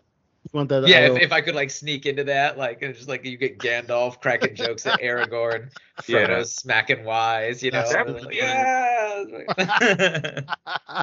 that is uh that's pretty funny all right we're we've reached the end here um of course uh rest in peace um news um we all know uh we now know what uh caused ray liotta's untimely death um now according to the autopsy report um he died from heart and respiratory issues pulmonary edema fluid in the lungs um respiratory insufficiency and acute heart failure and noted a- atherosclerosis, a buildup of fats, cholesterol, and substances in the arteries of the wall. Um, again, yeah, a reason for those of you that haven't to get your annual physical, please. Um, luckily, my uh, cholesterol is okay. Thank you, Lord. It's got to work on the blood pressure. So, but uh, um, but uh, yeah, that's you, what you caused. angry? High blood pressure. I don't see you as an angry guy. I don't know. It's in it's in the blood, man. Sadly. Sadly. I know I go joke about it. damn it. Um, and then we know about what happened now with Sara Lee, a former WWE superstar who died at the young age of 30. So they said it was before a health related issue. Now they're saying she died due to suicide. Um, as Oh. they found and amphetamines, doxylamine, and alcohol in her system at the time of death. So they're just disclosing this now. And uh, I thought something was a little off. I can't see a young, healthy woman at 30 dying, you know, dying healthy, right? suddenly. Like in amazing shape. yeah, have you seen photos of her? She's dropped dead gorgeous. Yeah. Um, Sara Lee, WWE. Well, Yeah, any no. of the WWE girls is going to be like who was pretty the, and who like was the who was the last WWE superstar to have an untimely death before her? Wow, there's been so many, Zad. Um, Yeah, Has there? yeah, Is like, there a pattern here, gentlemen? in, in, the, in the young ages, yeah, yeah. There's um uh, Brodie Maybe someone Lee. should look into that. Brodie Lee Zad is the one that uh, comes to mind rather. Well, quick. there was there was a time where it seemed like every week a wrestler was dying in his 30s, and like Eh? yeah, Brodie Lee was in his 30s, Zad. I think he was like 39. He was, Yeah. that was just last year. Yeah, it was really really sad. I mean, that's an awful lot of coincidence. Is I all I'm know. I know, I know. Yeah, but we, we do. uh, where would that possibly happen, considering all the doctors they have on the have on there? I don't know, man. Well, one can speculate, um, but uh, we won't go there, sadly. Uh, we also lost um, actress Barbara Byrne, a veteran theater actress known uh, for her Stephen Sondheim musicals. Uh, passed away at the age of 94. Also, Eileen Saki, the actress known for playing the spirited owner and proprietor of Rosie's Bar on MASH. Um, she died from pancreatic cancer. Rest in peace, uh, Eileen Saki. And Sonia Pizarro, star of the truTV reality series Operation Repo. Uh, sadly passed away at the age of 60. Of course, with death, we celebrate life. Um, at the age of 79, Robert De Niro is going to be a dad. Can you believe? At 79, he's going to be a dad. Oh my God. How am I still have no kids and De Niro's cranking De Niro, out yet another at 79? At 79, I think Mick Jagger ha- is has a kid too. I just had a kid last year or something. Yeah, Mick Jagger had one at 82. I think Tony Randall had one like 10 or 11 Dude, years ago. They're not firing In his- in their old age. Yeah. Dude, if if I ever hit like the Powerball and won something like 300 million, I'd have a billion kids. I totally would. You'd be a Nick Cannon? Yeah. Well, you know, like- you know, part of as it. long as I get, as, it, as long as I gotta- could pay you gotta for all be- of them, get all their educated, like they could all go get PhDs. As long as I could take care of all of them, yeah, Yeah. I'd have infinite. And yeah. a lot of it, you got to remember, you got to be with a woman who's still in childbearing age. That's right. You have to go. You got to go significantly younger if you're in, Yeah. in, that, in that age range. Um, now his Dating kids. Margot Robbie, it's fine. It's fine. Jesus. The, the the real or the uh, No, the the the the, Maryland version. okay the Maryland version. Dating the version of Maryland Mar- Margot Robbie lives here. Actually, um, De Niro has kids ranging from 11 to 51 now. and He'll, he'll have he'll have one 11 to 51. 51. Robert De Niro. Can you Imagine imagine? being 51 years old, yeah, and you get a new baby brother or baby New sister. baby brother. Can you He's gonna- imagine when that when that when that kid the the youngest one that's about to be born when that Right. kid is like a teenager be like yeah my oldest sister is uh, in the geriatric ward, like Yeah. you In could the be in geri- assisted living by then. That's right. Yeah. Drena is the oldest daughter. Like they go to old. college at 20, and you, you're freaking 71. You're in the home. Yeah, yeah. I know, but and then Robert De Niro, um, what what what age would he be, be then? See, that's the Dead. thing. He will be dead. By he will be dead by then Will he still be with us? That's yeah. Um, but he was also promoting the flower, uh, Flowers of the Flower Moon, the upcoming uh, Martin Scorsese film that drops on October 6th. Okay, celebrating a birthday today, uh, James L. Brooks, the uh, legendary producer director, is 86. Candice Bergen is 77. Um, the one and only music icon Billy Joel is 74. Wow. wow No, right? Actor John Corbett is 62. We mentioned the, Pesh. the one from what um, My Big Fat Greek Wedding, Oh. Northern Exposure. Yeah doing that kind of stuff. Yeah. Sex in the City yeah okay Yeah. and I was thinking of Yeah. And we just mentioned Depeche Mode earlier. Um, yeah, David Gahan of Depeche Mode, 61. yeah, so they've had a hell of a run. Uh, Baltimore's own Sonja Sohn from The Wires, 59. I had And- no idea she was that old yeah. Yeah, she's up there, huh? Who does she play in The Wire? Um, she is um the, the the female black cop. Um, yeah, the, Oh, yeah, the- yeah. she was one of the main characters in the Yeah, wire one the of the characters. Yeah, yeah she's from Baltimore. Uh, Rosario Dawson, who I got the pleasure of talking to at uh, the White House Correspondence, and little little bit of tidbit note: she kept her short hair because she had to cut it short to play Yeah. Ahsoka. Yeah she had the- the, the the tails. prosthetics for the hair And she said, "You know what? I just decided to keep my hair short." So I said, "That's really cute," you know, Did you like uh, talking about her look, you know. did you ask her which Marvel he- hero she's dating this week?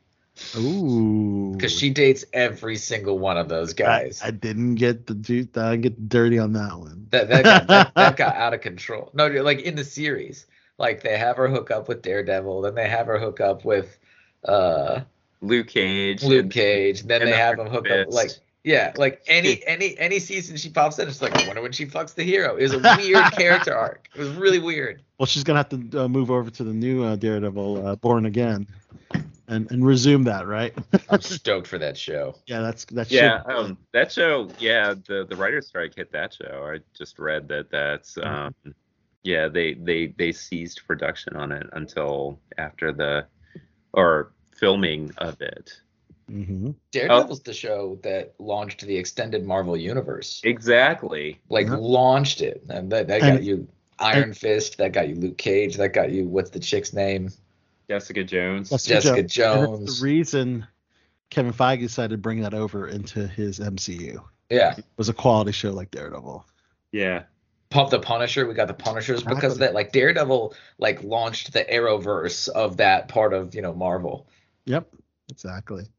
Um, and then of course uh, Audrina Patridge from The Hill is 38. Happy birthday, Audrina. She's a a BTB guest from many moons ago from the Promoting the Hills. And uh, Grace Gummer, who is uh, Meryl Streep's daughter um, from the newsroom. She's 37. That's birthday today. Um, and happy Star Wars Day. Um, it's um, was May the 4th be with you. Mhm. And uh, and they say May the 6th is Revenge of the 6th. But uh, Mhm. Nonetheless, there's nothing for May 9th. But uh, I'm continuing with celebrating May the 4th be with you on Star Wars Day. Closing out tonight's show, my pre recorded interview from the Creative Coalition Red Carpet. We get to talk to once again Emily Swallow, the armorer from The Mandalorian. So this is Uh, what like the the third or fourth time. This is our third interview with Emily. This is our Yeah. first. She's awesome. Awesome. She's we interviewed her. so fucking cool. You were there, Yeah. Martin. Yes, for one of the first ones. Yeah, remember she hung up on me? like the biggest guest we ever had. Got her upset. I think that was a, a reception issue. yeah, it Wasn't was a technical issue. Right. Like I was in the middle of saying something. I was like, did she just hang up on me? and she called back. Yeah, yeah, exactly. But we talked to her on the red carpet, and she talks about season three of The Mandalorian, and, and I talked to her about if she would one day would like to remove the helmet and be like uh, Bo-Katan and, and and the other uh, Mandalorians. Um, Walk both ways. you have to you have to listen to her response to that. So Oh, that's, closing out fascinating. tonight's show, guys. Um, so on behalf of this great panel, yes, the three amigos. That's right. It is the one and only Mike the General Zad, aka the man with the calming presence, aka the Zodi, aka Prince. there's one more. Zad, which one did I miss? I can't remember. None of us. Prince, Persian Prince. Prince, my royalty, Prince. my royal, Prince. my royal title. I can have you killed for that. Oh, off with your head. And that's right. What's He effrontery? he is the once and future king, the last Numenorean, and one true knight. Martin Newly Lopez. minted knight serving King Charles. That's it, serving King Charles. That's right. Long Uh, live the king! Yes, and of course, uh, congratulations, Martin, on your new film project. Thank you. Yes. That is that is so that's super exciting to It's hear. really cool. Yeah. Toxic pretty stoked for it. relationship, right? Yeah. And I actually got some cool news too um, on the film world. Um, Zad, oh, first of all, Zad, I know you watched our uh, our uh, Barkada DMV short Yeah. films. Yeah, those were fun to watch. They were really Yes. So, uh, listeners, if you want to see yours truly, Al Sotto, um, act in a uh, short film, um, of course, with some of my fellow Filipino brothers and sisters, fellow artists, um, check out youtube.com slash at Barkada DMV, spelled B A R K A D A D M V for DC, Maryland, Virginia. Um, check out our film, The House Guest, our sequel, Very Merry Mahusai, and Pinoy Noir, which is a play on the Pinot Noir wine. Pinoy being Filipino, right? You got it? You get it? Yeah. and, and noir because they're mysteries. They're mysteries and it's shot in black and white. So that's an anthology style. Uh, we got two short films that are up there now for Pinoy Noir, and of course, two films for the House Guest. And we're working on our third House Guest uh, short film that I'll be doing ADR for. And incidentally, I have to do ADR for a SAG film that I did earlier in the year um, called Step Back Doors Closing. I'm really excited for this film, guys. Um, cool. I get to play a really, really cool, pivotal day player role um, that interacts with the two lead actors who are. Um, it's a, basically a romantic comedy, and these are the two two young leads that I, I have a conversation with in a really cool scene. So Oh, I have that's to- cool, man. yeah, I got to do ADR for that, um, and hopefully we'll be seeing a premiere for that one as well. So things, uh, things, uh, things are popping here on BTB with uh, I like hearing stuff that we're doing. You know, everyone, uh, Zad doing the improv, Baltimore Improv Group, Martin Lopez going to Atlanta. We always got some cool projects going on as well. So Nobody's it. getting too big for the show. yes, nobody, nobody. Never too big for the show. That's right. That's right.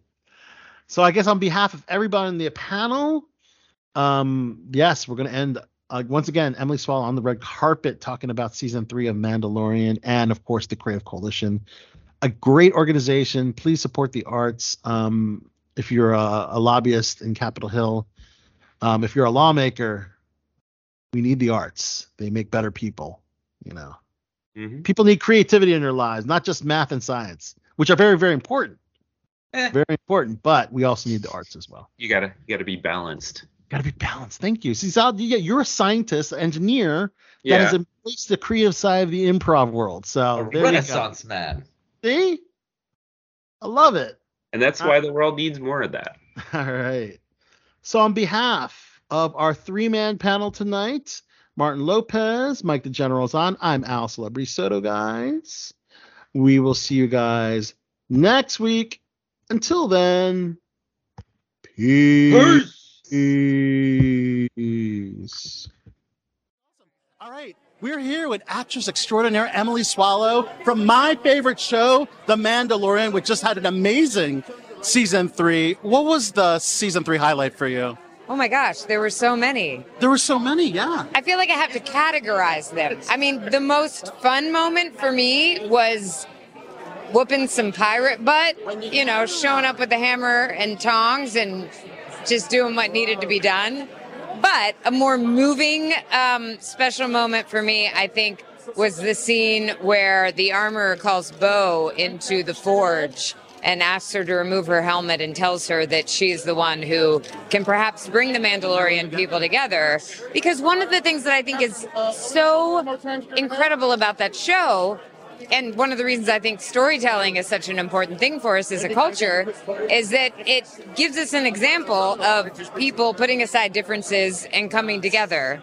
And it's so beautiful the way that the Mandalorians did that. Um, and I, you know, I sort of hope that there's encouragement that we can take from that too as a society right now because we're so polarized polarized Yes. and we're seeing each other's differences. We're, and we're thinking you know well if this person votes for this person we have nothing in common. If this person expresses their beliefs this way we have nothing in common. And yet at the core we have a lot of values that are that are very similar. Yeah, but would you like to eventually, in a future season, Mandalorian, kind of adopt the Bo-Katan without the helmet to see to see the beautiful Emily Swallow on screen? you know how long it takes to do all this though i love it on the show i just put the helmet on i don't have to worry about it it's great Yeah. And do you do most of your stunts? I do a lot of them. I do what I can. There, I have to give credit where credit is due, and there are people who are far better trained than I am to do a lot of them. But whenever I can get in there and get down and dirty and in the water, in the sand, I do it. And whenever I can pick up that hammer, Yes, absolutely. And you had quite the expanded role uh, this season, so you should be really happy about that. And not only that, you're all in conventions everywhere. And, and on my way tomorrow morning to Calgary to go to a convention. Oh wow! Yes, so you won't be at the White House Correspondents' Dinner tomorrow. I will not. Okay. But uh, more importantly, Star Wars Celebration. I was curious how that experience was for you. It was incredible. I went for the first time last year in Anaheim, and it just blew my mind because I've been to many conventions, but I had no idea what this was going to be like. And then going to London, and you know, it was the first time that they'd had celebration there in several years, and um, and being at the height of the season with the Mandalorian, seeing so much love for the show, it was a lot of joy. I mean, I am just every single time I get to interact with the fandom, it's a thrill because I grew up with Star Wars, and so to get to meet little kids who are now watching it with parents who are my age, who are watching it still with their parents, you know, who are my parents' age, who introduced it to me, it's. I mean, I pinch myself. I can't believe how blessed I am to be a part of it. It truly is a generational thing with Star Wars. And one more question. Um, I know Dave Filoni has been uh, tapped to uh, direct uh, a film within Star Wars universe in the timeline of Mandalorian, Book of Boba Fett, and Skeleton Crew, and Ahsoka. What are your thoughts uh, on that? I sure do hope the armor shows up. Yes. I mean, we're in good hands with Dave. I know that. There's no question. So i- if he if he gives me a call, I will be there. Heck yeah, we would also love to see the armor on there as well. Emily, thanks so much for talking us here. Uh, click on this. So good to talk to you again. Amazing. Thank you. Well, it has been a ill show tonight and I think we have all learned some valuable lessons. This is your bot for the bad boys of Baltimore saying, until next time, keep chilling. Like a villain. Bye, goodbye, goodbye,